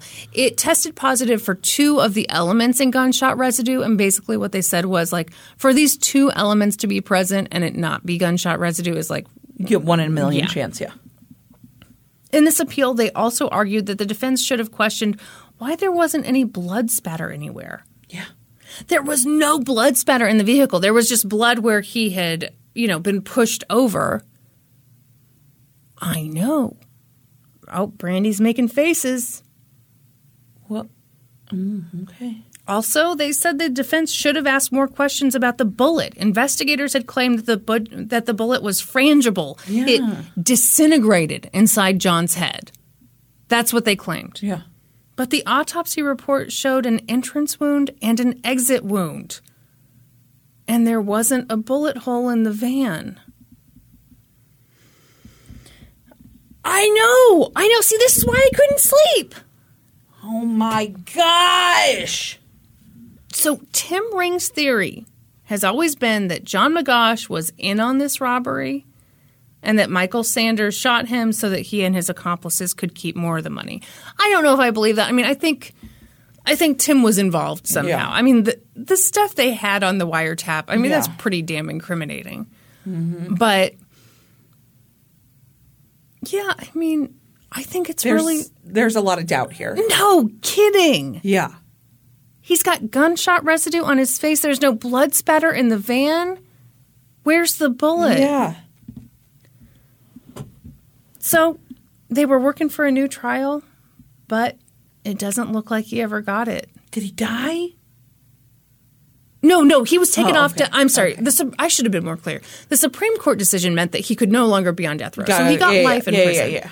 No, no, no. I know, but did he like? I meant like, did he just like pass away in prison before they gave him a new trial? But it just looks like his appeal was denied. He's just, super like- young. No, I think he. It seems like He's just like going to sit in prison for the rest of his life. By the way, Bill Ferguson is out and doing really well. He still got his police pension.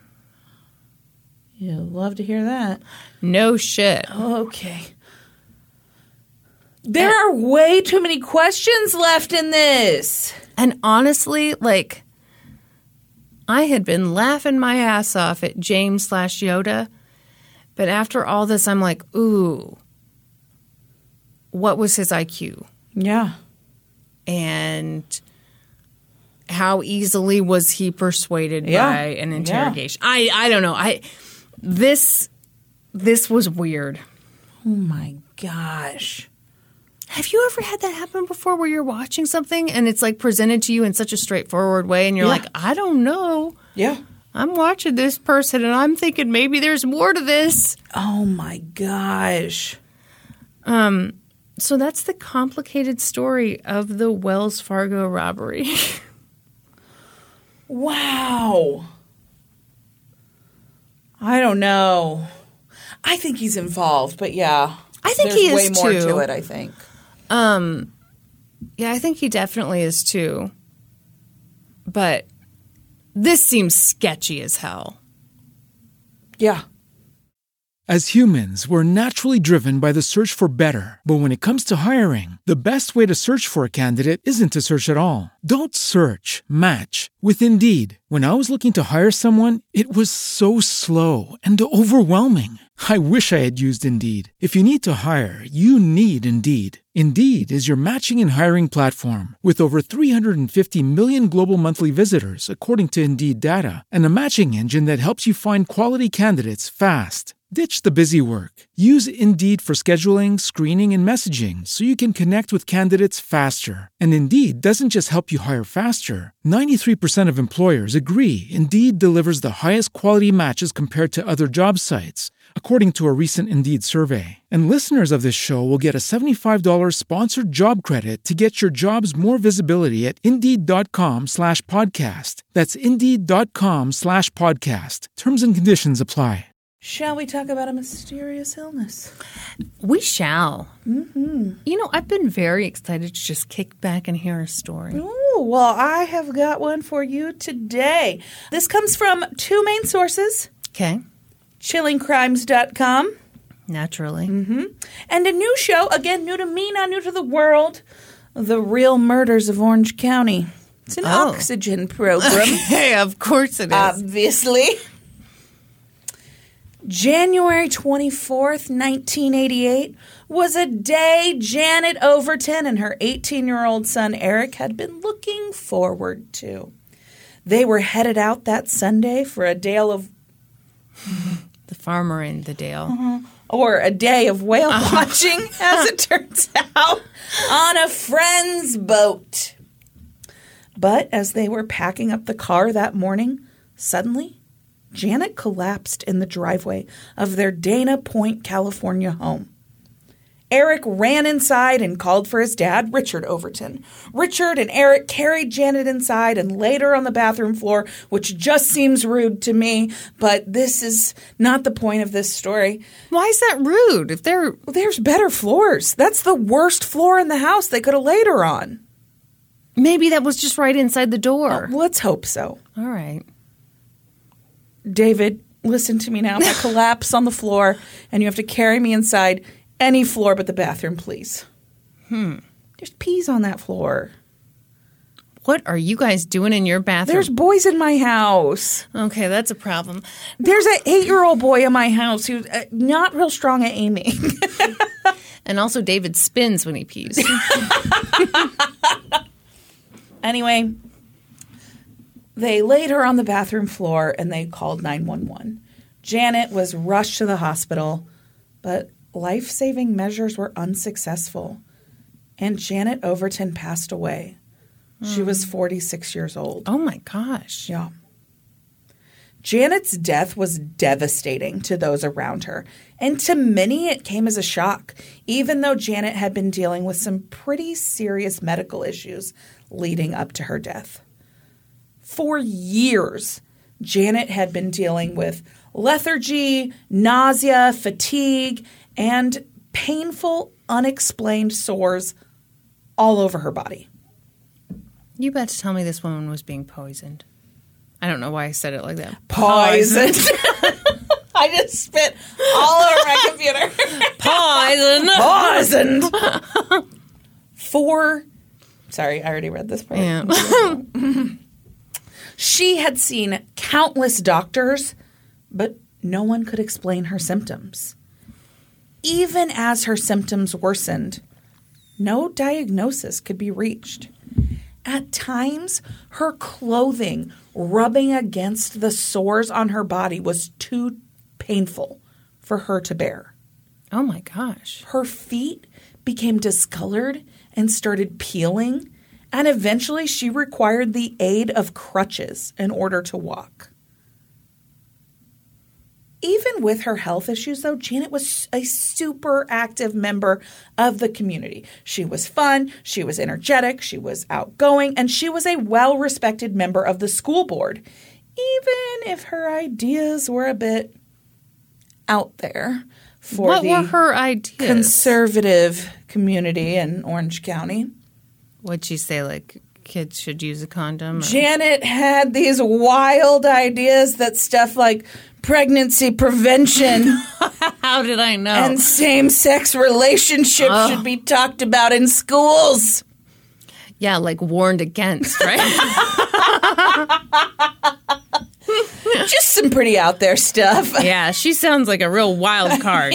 yeah. Janet's husband, Richard Overton, was older than her by about 15 years, and he was. That was the loudest I'm drink sorry. you could have ever taken. And you know what? I'm I'm really down low on my iced coffee, and I knew I was playing with fire, taking such a such a big swig of it. I apologize. What about her old ass husband? Um, he was much more introverted and reserved than Janet, but he was just as well respected. He held degrees in Spanish and science, as well as a master's and a doctorate in psychology. He spent a lot of time teaching at various colleges and institutions of learning in the area, and also he's- Why why various? I mean, why not? I don't really know. Because he couldn't hold a job at I don't one. know. I don't know. He also spent some time working in the defense industry, but I again don't know what the fuck that means. So hmm. you'll just that's all I know. Hmm. That came from a Los Angeles Times article. Mhm. Janet and Richard had been married for 19 years at the time of her death. Damn. What? What? Oh, okay. My I'm in a group text with uh-huh. my mom and Casey right now. And the text that just came across my screen was your daughter's going to be fine with a like a mad face after it. And I was like, they're Yeah. talking about the fucking episode that came out today. They're quoting the episode. Oh my god. Oh my god. Oh. Oh jeez. Ooh, the look on your face. Oh my gosh. Yes. Now I know for sure that you love your daughter. It was kind of up in the air before. It's a real wait and see situation. Okay, so Janet and Richard had been married for 19 years at the time of her death, and Richard told the police that he was devastated by the loss of his wife. He loved her deeply. He hoped that the autopsy would shed some light on this mysterious illness that had plagued Janet. And Richard stayed on top of it. He called the investigators every day to see if the results of the autopsy had come back yet, and if the results from the toxicology report were in, and what had that toxicology report said. Please, I'm dying to know what the Yeah. toxicology report says. Was he a little over interested? I every day he called Kristin. Mm-hmm. But when the results were finally back, they weren't any closer to any kind of answer. Toxicology report came back normal, autopsy came back inconclusive. And the cause of Janet's death was listed as unknown.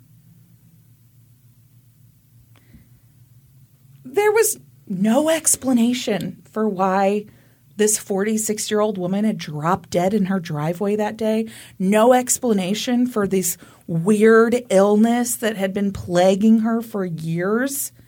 But there was also no evidence of any kind of foul play. Mm-hmm. And that was just kind of that. Until one day, when the police received a phone call from a concerned party. yeah, they were like, "Hey, have you looked into all of Robert's other ex-wives who were all hmm. dead now?" Mm-hmm.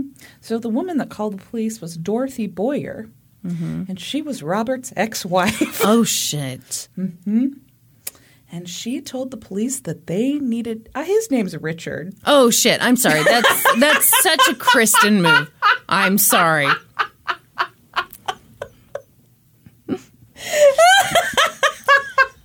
You know what's funny? I feel like sometimes when people are being sassy, they like intentionally call someone the wrong name. Uh-huh. Let's pretend that's what I was doing. Yes. Uh huh. Anyway, Richard. Well, we could call him Dick if you'd like. Um, I don't good. know that anybody else did. But, uh, so his ex-wife Dorothy Boyer called the police and were like, "You need to look into this. Mm-hmm. I know exactly what Richard Overton is capable of. And they're like, tell us everything you know. Mm-hmm. And Dorothy told them that she knew what he was capable of because Richard had attempted to poison her. Shut up. According to Dorothy, she and Richard had been married like 20 years earlier. They'd had four children together. They'd had a seemingly happy marriage mm-hmm. until one day, Dorothy discovered that Richard was living a double life. He had another wife with whom he had another child. How do people even do this? He Had, so he had a wife and four children at home, and uh-huh. then he had a second home that he would split his time with, where he had a second wife named Carolyn Hutchison and a child. I think her mi- name might be Caroline. Did I say Caroline or Carolyn? You said Carolyn. It's Caroline. okay. Ba ba ba. What? Sweet Caroline. Caroline. Oh, okay. I'm sorry. I, yeah. Boy, I'm just transported to yeah, a and baseball so game. when Dorothy found this out, do you know what she did? Divorced him. She was like, "Fuck this." Okay. I am just so perplexed. I have no energy to do anything. No. My one husband and my two dogs and two cats keep me very busy. Yeah. So she filed for divorce. Yeah. And in the divorce, she got to keep the house. Mm-hmm. And for some period of time, so this all happened, like the divorce was finalized in 1969. And she was awarded the house in the divorce, but for some period of time, Richard was allowed to still live there. And then, like, even after he moved out, he was still allowed to have his visitations with his children there at the house. And during that time, suddenly, Dorothy became very ill. she suffered from nausea, Oh my God. fatigue, and lethargy, and she got sores all over her body. Oh, And so she became suspicious oh, yeah. that Richard was doing something to her. And so it's a little bit confusing to me how this plan of action came to be, mm-hmm. but she ended up taking her coffee, her coffee grounds that she made her morning coffee with every day, and marking the lid so that there was a mark on the part that came off and there was a mark on the part of the container that stayed in place so mm-hmm. that she could tell if somebody else had opened it and not placed the lid in the same position. So one day when Richard came to the house to have his visitation with his children and Dorothy had left, she came back and she checked her coffee container and the lid had been removed and not placed in the same oh. position. And so she took that coffee to the police and she asked them to test it. And they did. And they discovered massive amounts of selenium in it. What's that? So, selenium is a mineral, I believe, that is uh, found in all of your multivitamins. There's some amount of it in everybody's bodies, but extreme amounts of selenium are toxic and can be fatal in large doses. Oh my God. So the police and Dorothy confronted Richard with all of this information, and he admitted that he'd been poisoning her. He'd been slowly poisoning her. Yes! And the police were like, okay, now don't do this again. No. And Richard was like, all right, I won't do it again. And they're like, okay, if you go to counseling for this, we won't press any charges. And he was like, I'll for sure go to counseling. Oh yeah, this is an attempted murder. And that was that. Fucking 60s, man. Man. Yeah, come visit your kids Yeah. in your old house that you mm-hmm. no longer own. Yeah. And if you want to poison your wife, okay, but not for too long. Hey, yeah. Now, do you super promise you're not going to do it again? Pinky promise? This is infuriating. Huh? And Dorothy agreed not to press any charges. She could have apparently been like, no, I want him charged with this, but she didn't want to put her children through that. And so. I think also when you're dealing with investigators who clearly don't give a much of a shit about Yeah. this, then it it almost feels weird if you care too much about it, you know? Yeah. Mm-hmm.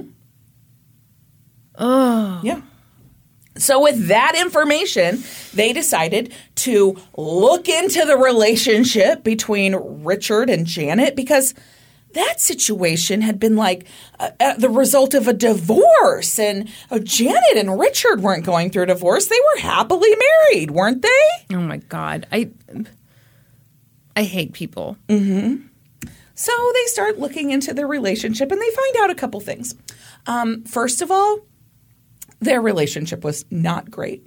Shut up. Their their son Eric is actually the one who, at some point, came forward to the police and was like, "Yeah, I think my parents were on the verge of divorce. Their yeah, relationship was not good." Yes. Um, but the theory is that Janet was reluctant to give Richard a divorce because she had received a hundred thousand dollar inheritance from her mother, and she didn't want to have to share it with him. yeah. Yeah. I mean, the other thing is, if you think you're dealing with a really scary person, Yeah. sometimes it's safer to Yeah. stay with them. Yeah. So there have been a couple of instances of some weird things going on in Janet and Richard's relationship. So Richard was convinced that Janet had have had multiple affairs mm-hmm. over the time of their marriage. And the rumors of this were circulating through their community. And Janet, as you'll recall, was kind of a high profile member of the school board. Yeah. One day after a school board meeting, everybody comes out to the parking lot and there's flyers on all of the cars What did this man accusing do? Janet of being in an inappropriate relationship with some like assistant superintendent of the school district or something like that. Mm-hmm. And they were like, who would have done this? Let's get to the bottom of it. And Janet immediately was like, I know I who did it it was. Richard. And so she Yeah. Mm-hmm. went on his computer and she found the file.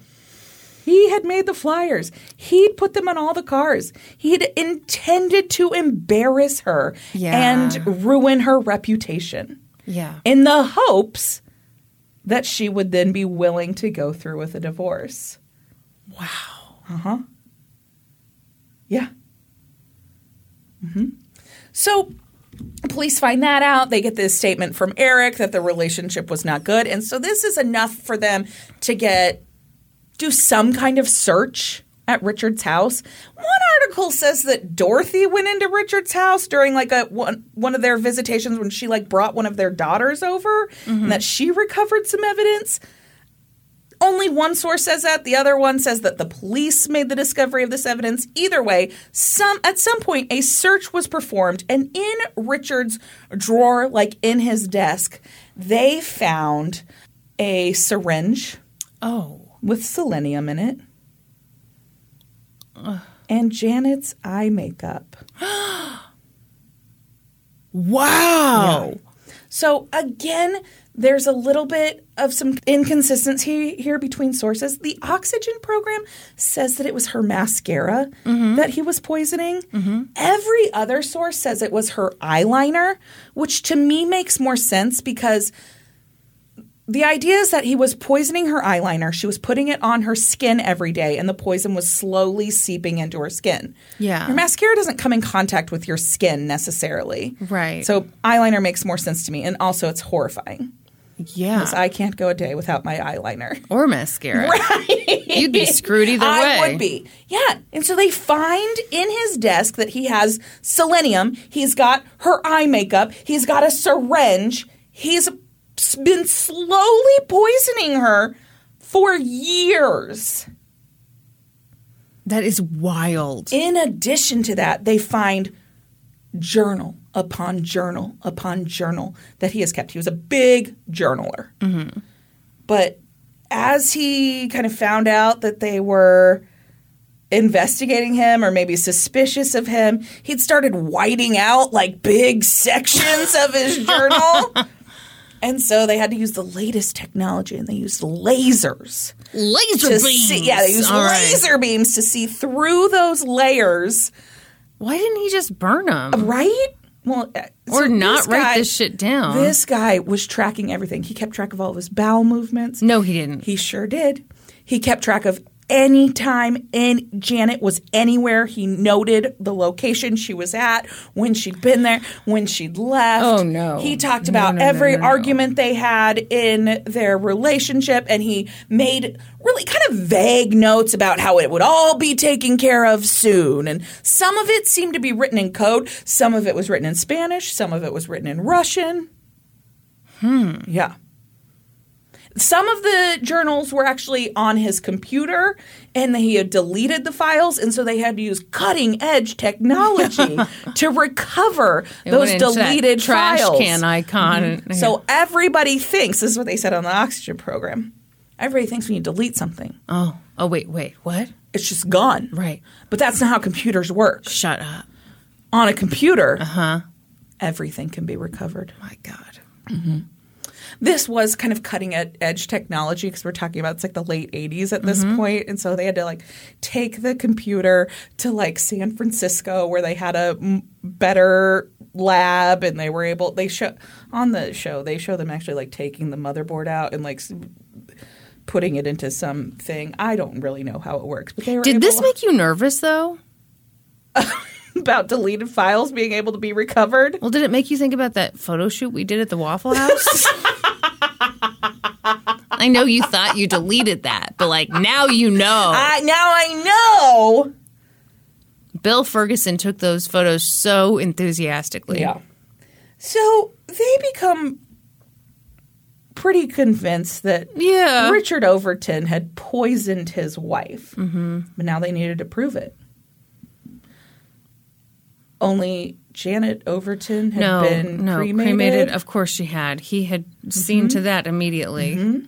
but an autopsy had been completed, and in an autopsy, they take certain samples from the body and they preserve them. And so they'd had a more experienced medical examiner come in and look over those autopsy findings. And he said the moment he opened the sample of the stomach contents, Did he smell something? he smelled almonds, Yes. cyanide. So cyanide wasn't tested for in the autopsy. This is not standard stuff they Right. test for. They didn't test for selenium. They didn't test for um, for cyanide. And I didn't know this. Not everybody can smell cyanide. It's a genetic thing.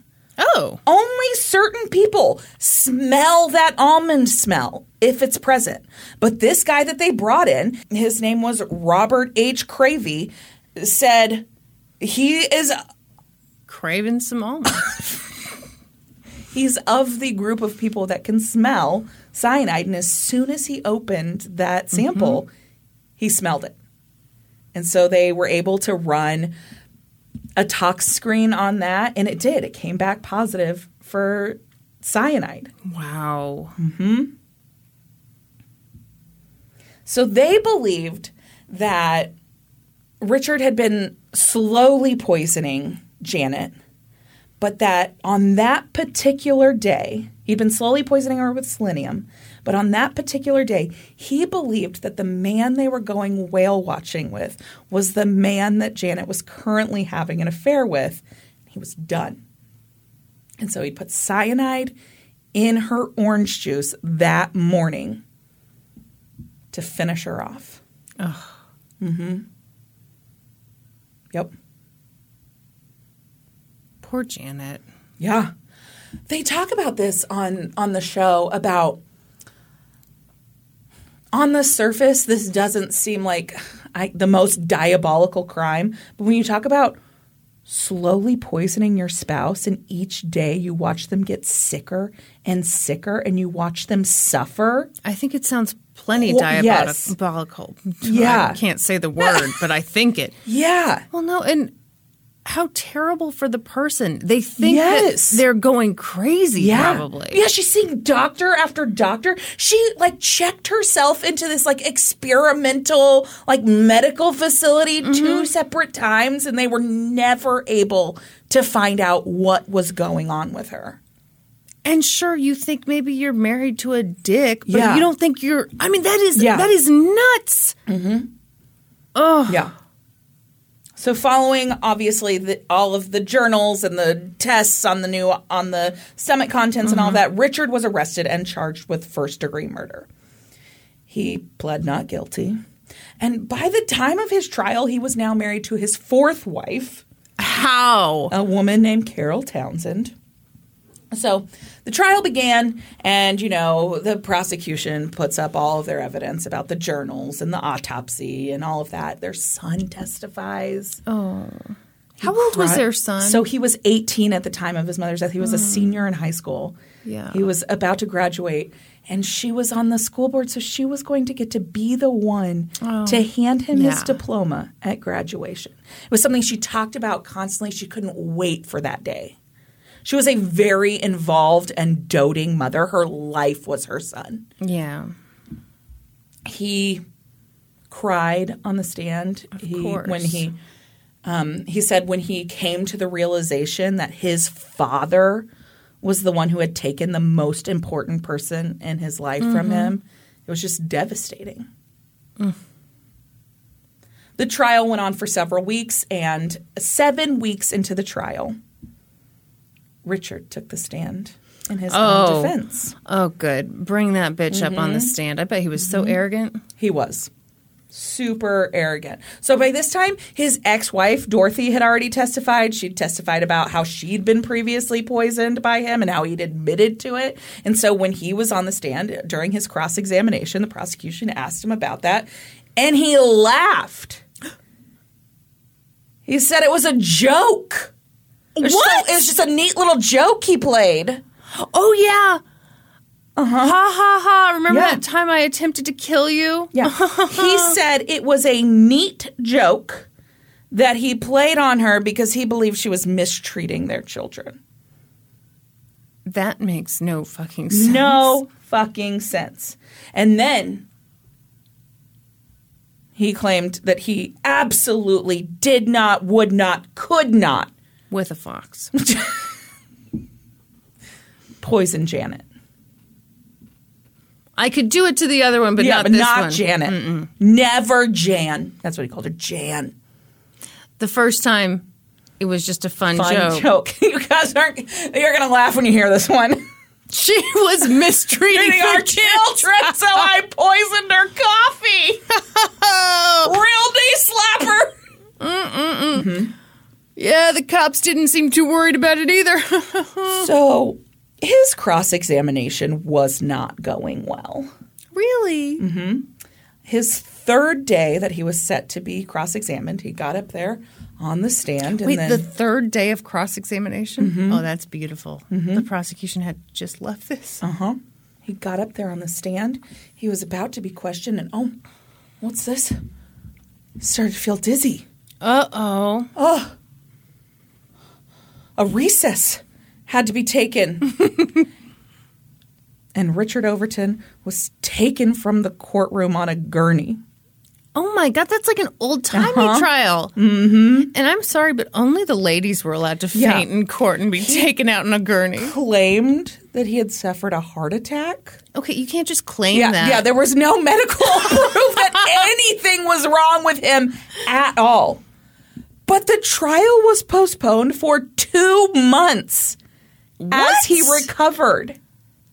you can't give in to this guy. Yeah. Are you serious? Yes, the trial was in recess for two months. Well, he recovered from an imaginary from an ima- from a fake heart attack.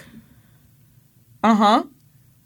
And then, just as the trial was about to resume, the defense asked for another continuation. No, you don't get one. You just got one. The defense attorney was not able to continue representing Richard because he was dealing from clinical depression and had admitted himself to a mental health facility. Wow. Yeah.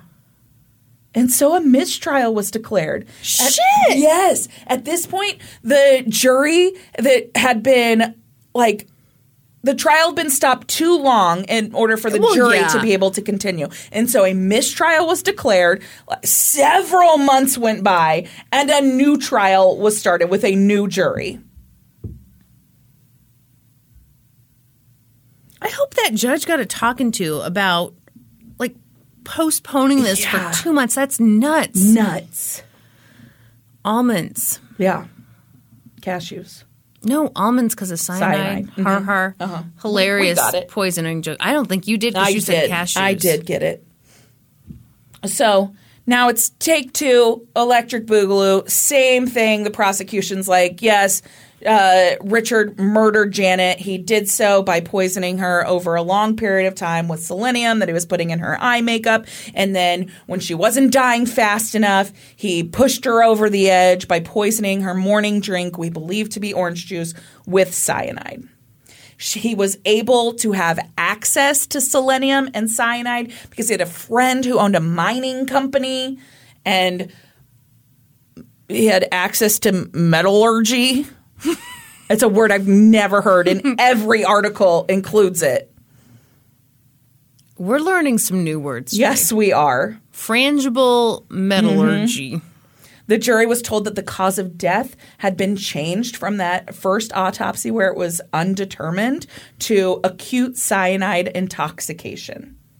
And then, of course, Dorothy testified again about how she had been poisoned exactly like this Yeah. years earlier, Yeah. 20 years earlier.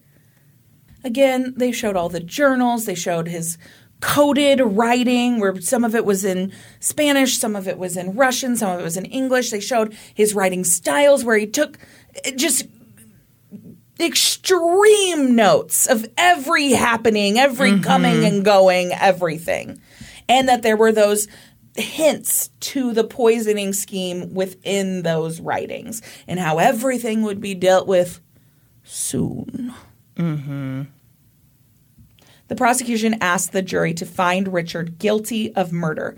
They said that was the only explanation of how Janet could have died as a result of cyanide poisoning.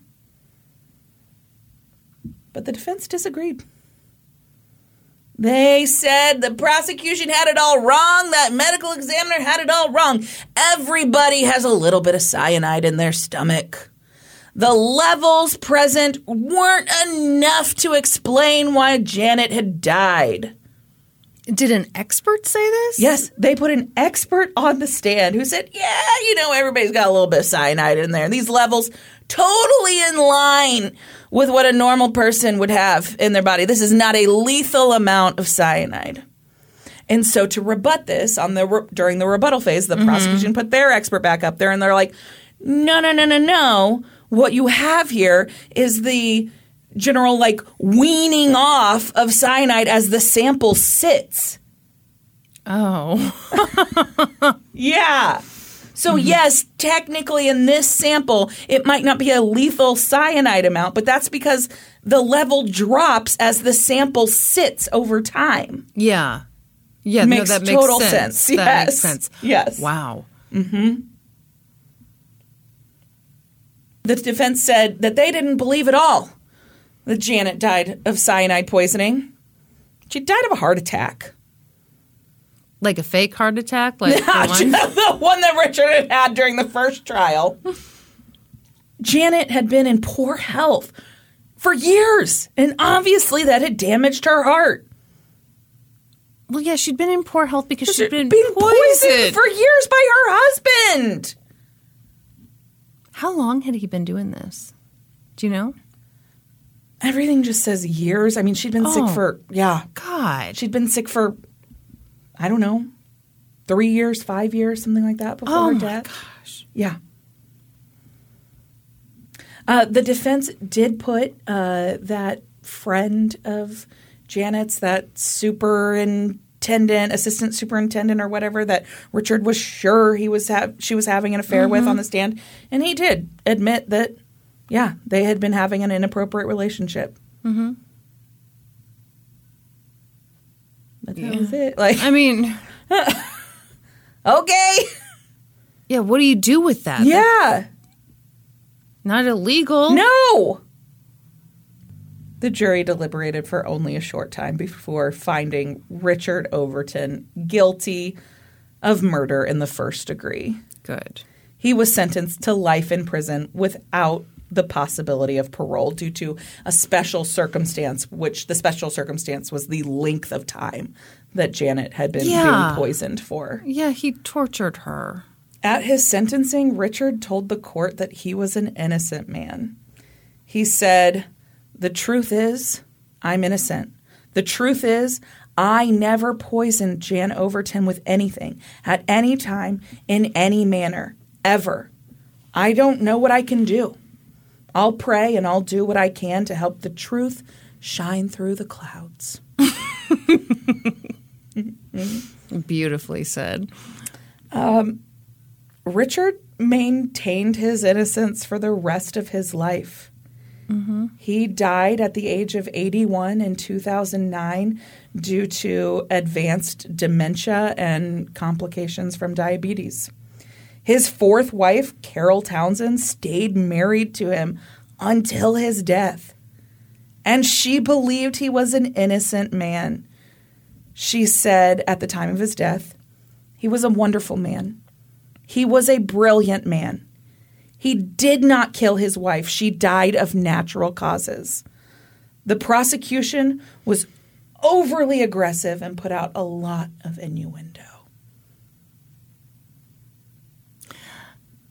Oh man, I mean we we come across this sometimes mm-hmm. where a woman gets with a guy mm-hmm. while he's in prison, Yeah. and I feel like all you can say is like you're so lucky Yeah. that Yeah. he was in prison Yeah. because you might have found out the hard way. Absolutely. And that's the story of a mysterious illness. That is not mysterious. No. I hated that. Yeah. God, can you imagine being that first wife? No. And thank God she came forward. Yeah. Yeah.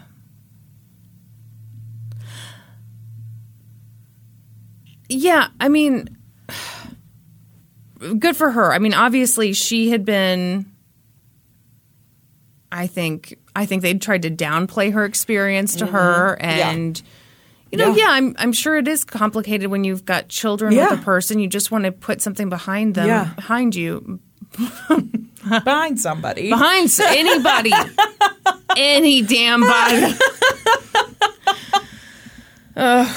Yeah. Well told, my friend. Thank you. As humans, we're naturally driven by the search for better. But when it comes to hiring, the best way to search for a candidate isn't to search at all. Don't search, match with Indeed. When I was looking to hire someone, it was so slow and overwhelming. I wish I had used Indeed. If you need to hire, you need Indeed. Indeed is your matching and hiring platform with over 350 million global monthly visitors, according to Indeed data, and a matching engine that helps you find quality candidates fast. Ditch the busy work. Use Indeed for scheduling, screening, and messaging so you can connect with candidates faster. And Indeed doesn't just help you hire faster. 93% of employers agree Indeed delivers the highest quality matches compared to other job sites, according to a recent Indeed survey. And listeners of this show will get a $75 sponsored job credit to get your jobs more visibility at Indeed.com slash podcast. That's Indeed.com slash podcast. Terms and conditions apply. Oh, Brandi, you know what we should do now? Uh, take some questions from the Discord. We sure should. Uh, to get in the Discord, all you have to do is join our Patreon at the $5 level or higher. And then you can ask us questions when we record, and maybe we'll pick yours. Also, you get to talk to other people who are fans of the podcast. It's a good time. Everyone's wonderful. Okay. Carlos the serial killer asked, How did London learn to say ham like that? okay, so I posted this video today of London on my Instagram. London's new favorite word is ham. And the way she says it is hilarious. It's the longest, hardest H I've ever heard. She mm-hmm. says, ham. It's so cute. To answer your question, Carlos the serial killer, I have no idea why she says it that way. We have never said it that way. See, I assumed that you say it that way as a joke. No. No, No. this is a London Neither- original. Neither David Ham. nor yes, neither David nor I have ever said ham that way. It's just how London feels about ham. She feels very strongly about it. Kind of how I feel about it.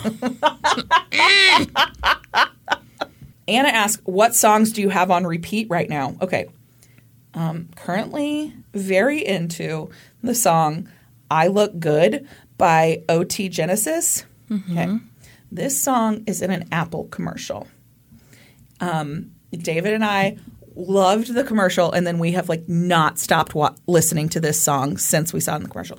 In the commercial, it's just like this little kid riding his bike around the neighborhood, and this song plays in the background.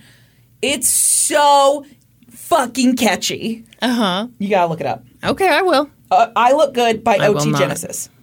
Okay.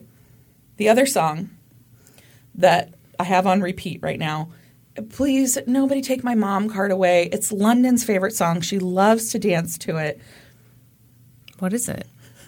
It's Drunk in Love, the remix. it's Beyonce with Kanye and Jay Z. Not appropriate subject matter at all. But it's got a really good beat, and London loves to dance, and she loves it. Does she dance with ham? Yes.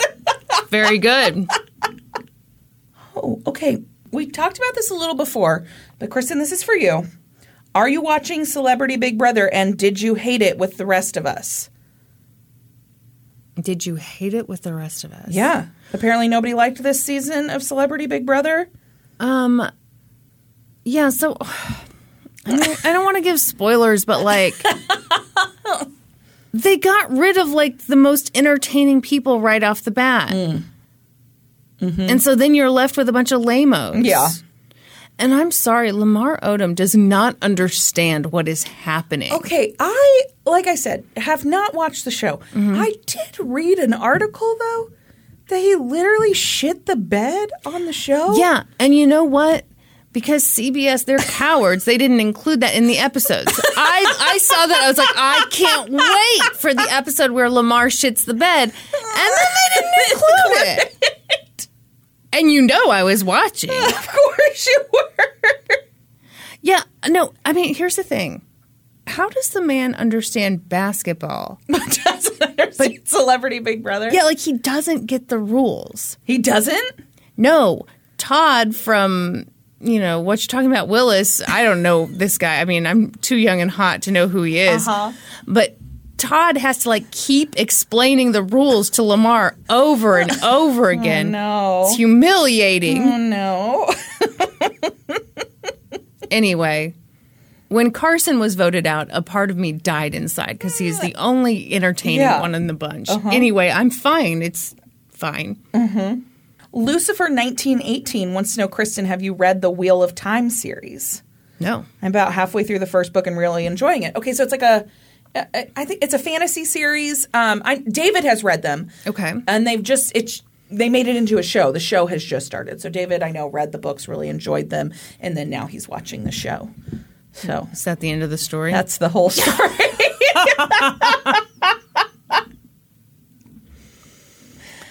Oh, oh, Brass Pearl, why don't you punch me right in the scunch? Brass Pearl asks, What is the name of Kristin's book? I want to read it. Well, I wish you could, Brass Pearl. Got myself an agent. Couldn't get myself a publisher. Don't worry, I'm working very slowly on the second one. So maybe someone will publish that one and you know, just just hang tight. Uh, Creamy Steamy Scunch wants to know, Brandi, who's your second favorite NSYNC member? Obviously, Joey Fatone because he's the funny one. really? Yeah, I loved Joey Fatone. Okay. He also hosted a game show on the Game Show Network for a while. Um, now I, the name of it is escaping me. Common Knowledge, maybe. Okay. He did pretty good. What do you mean? The he, show he was- just the host. Yeah, but I mean, yeah, he's the host. He has to ask the questions and everything. I thought he was a. You can't just put any. Yeah. fucking automaton up there and just like What's an automaton? Isn't that a robot? I don't know. Did he do like the Steve Harvey? Steve Harvey always makes those faces that people love. yeah, yeah, he did some faces, not like Steve Harvey level, but Yeah. yeah, yeah. He did- the show structure of the show wasn't great, and Are you worried about offending Joey? maybe Do you think Joseph Joey's- is listening right now? Joseph Fatone, famously huge fan of the podcast. Famously very sensitive. also, never mind. what? what? the questions were too easy. Well, it was common Then knowledge. the people didn't get them right. oh, so it's like a bunch of dumbasses. I see. I see. That would be frustrating. Betty White shit on my coat said, Have you ever gone on a girls' trip together? If so, where? Yes, we've been on many a trip many, together. many, Many. Yeah, Oh my gosh. Uh, Branson, uh, yeah. quite a few times. Yes, multiple times to Branson. They had some great outlet malls, and you know, We hit them all. women be shopping. We went to Florida together. yeah, Um, where else have we been together? I guess. we've been Oh, we've been camping, camping all over the place. over the place. Yeah, mm-hmm. yeah. Knob Noster. Ever heard of it? No, Stephanie, short for Peggy, wants to know Brandi. I want to start online dating, but I'm scared because you hear all these stories about girls getting kidnapped and killed. Were you afraid when you first tried online dating? Now think back, Brandi, to your hoe phase. my hoe phase. Um, here's the deal. Yes, I think it can be very scary, but as a fan of true crime myself, and I assume you as a listener are a fan of true crime. No, they're just white knuckling You- through this podcast. you know what to do. I when I tell you that I had David completely checked out before we ever met in person, I knew his last name before he told me his last name. You just got to get to googling. And it's really good because then you can also cross verify the shit that they're telling you. Mm-hmm. Yeah. So, you know, you find out some facts about them and then you plant little seeds, questions in your conversations. Make sure the information matches up. What's your social security number? what are your last seven addresses? Am I right? Yeah, that that's exactly. Yeah, that's exactly what I asked. Could I get a stool sample? Yeah. All normal stuff. And if he's who he says he is, Uh-huh. he will comply. That's right. Mm-hmm. Great expectations was to know: Have you ever had to fire someone at work? If so, how did you get through it? I've had to fire lots of people as I was a district manager for several years. It's terrible every time. Yeah. Um, But in that particular company, each person was given approximately 50 million chances to correct their behavior before they were fired. So, And the rules were very clear. Like you had to be over five foot four or you were fired. I'm sorry. I just like the idea of you setting it up like you're being really fair, and then it's just like you're too short for this You're too job. short for this job. and I told you you were too short, and yet you come in here today still too short. Um, I've never had to fire anyone. Quite wisely, no one has ever put me in a management position. Um, okay, I think this is a really weird and random question, but it sparked something in my mind. So, Funny Bunny wants to know would you rather capture a wild raccoon or a possum? oh God! Uh, raccoons are super aggressive. Possums are not. So I'd rather um, catch a possum. But raccoons are cuter. Way cuter. Yes. I watched this TikTok just yesterday. I laughed so hard, Mm-hmm. and I had to show it to David. Okay, this woman came out to like pull her trash cans in, and when she looked down, there was a raccoon trapped in her trash can. Mm-hmm. And so it's like sitting there with its little fingies and it looks so cute with its little mask on its face. And she's Uh-huh. like, oh my gosh, "Oh, you're so cute. You're No. dropped." Oh, like- lady. It's just looking up at her with its cute eyes, and she's like, "Don't worry, don't worry. I'm gonna get you out of there, Oh, my gosh. buddy." And so she. She like it's like looking, you know, it's like, oh great, please, please, hi, oh please let me out of here. And so she tilts the trash can down Uh-huh. so that it can get out. And the second it gets to the top, it turns and charges her and goes, Yeah, they're really scary. oh. that lady must live in a city or something. I believe how do so, you not yeah. know? What would you do? You come out and there's a there's a possum in your trash can. You call animal control? Literally, this has happened to me before. It has? A possum was in my recycling bin. I freaked out. freaked out. What did possum do? Nothing. It played possum. so Norm was like more level headed and was just like, hey, it's fine. And then he tipped the recycling bin over and left it. And then the possum waddled out at some point mm-hmm. or disappeared. We have no idea if it, was a magic possum. Uh-huh. anyway, that's the end of the story.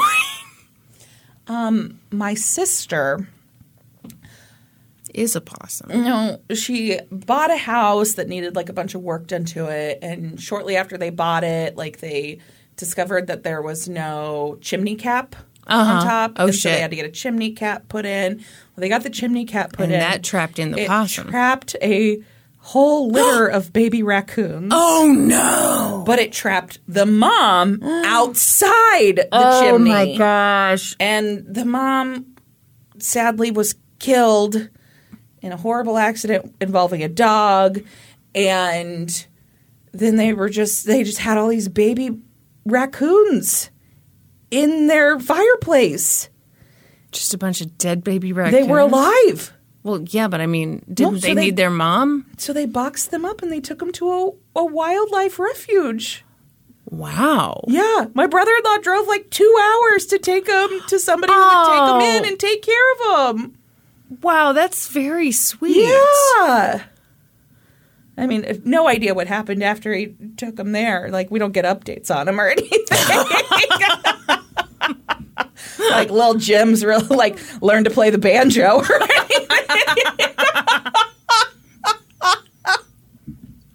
He is the most talented one. The others just sit around in a pair of jorts, smoke tobacco. That's right. Anyway, should we move on to Supreme Court inductions? I'll warn you, I have not done anything to fix this list. That's list. fine. I, I've I've been um What? Christianized. I know what what one we're on. Oh, we're on two hundred two. This 202. is how we do it. All right, we will be reading your names and favorite cookies. Ashley Hines, Shortbread cookies. Xana W. Butterscotch oatmeal cookies only made by Shane. Ooh. You've never had my oatmeal scotchies. Shane? I don't know that Shane listens to this podcast, but you know, if you ever want to do a bake off, let me know. Reach out. Yeah, yeah. Mm-hmm. Motherfucker. Not why I'm puffing my chest out. because your oatmeal scotchies are really good. They are really good. Mm-hmm. Whitney Brown Stone Cipher. Ginger snaps. Jesse Jane. Mom's homemade cornflake cookies. What's I that? I don't know. I don't know. Freddie Sackman. Bourbon biscuits. Maria Hennig. Christmas cookies. Andy. Moose shit cookie. Made with oats and coconut with chocolate and shaped as piles of poop. Well, I don't want to eat poop cookies. I I think you don't want to, but then if it was in front of us, we would eat them. You really Shannon! Oatmeal raisin. I said it that way because she put an exclamation point after Yeah, me. I got it. I'm totally with you. Valeria. Chocolate chip, specifically those served by Burbank Unified School District. Oh, yeah. Mm-hmm. Don't act like you know the Burbank Okay, Unified everybody knows a school chocolate chip cookie. Yeah, that's true. Ours were so good. They were delicious. Angie Schultz. Oatmeal scotchies. Fancy pants. Snickerdoodle. Fully adieu. Soft, chewy cinnamon cookie. Aaron, Fudgy chocolate chip brownies. Erica Christian. Pepperidge Farm Milanos dipped in coffee. Fuck, dipped in coffee? Have you never done that? No. You gotta live! People are dipping cookies in coffee? well, yeah. I bet that's delicious. It is! What are you talking about? I've never eaten a cookie with coffee. Brandi. Jeez. Sarah. Brown butter, brown sugar cookies. Easy for you to say. Shelby Groover. Chocolate chip. Amy Lenartz. Undercooked chocolate chip. Oh, yeah. Welcome to the Supreme Court. Thank you for all of your support. We appreciate it so much. If you're looking for other ways to support us, please find us on social media. We're on Facebook, Twitter, Instagram, Reddit, Patreon. Please remember to subscribe to the podcast wherever you listen and then head on over to Apple Podcasts. Leave us a five star rating and review. And then be sure to join us next week. When we'll be experts on two whole new topics. Podcast adjourned. And now for a note about our process. I read a bunch of stuff, then regurgitate it all back up in my very limited vocabulary. And I copy and paste from the best sources on the web and sometimes Wikipedia. So we owe a huge thank you to the real experts. I got my info from an episode of American Justice titled The Wells Fargo Heist, along with reporting by Michael Kiefer and Dennis Wagner for the Arizona Republic. I got my info from chillingcrimes.com, an episode of The Real Murders of Orange County, Mamma Mia, and the Los mm-hmm. Angeles Times. For a full list of our sources, visit lgtcpodcast.com. Any errors are, of course, ours, but please don't take our word for it. Go. Read their stuff.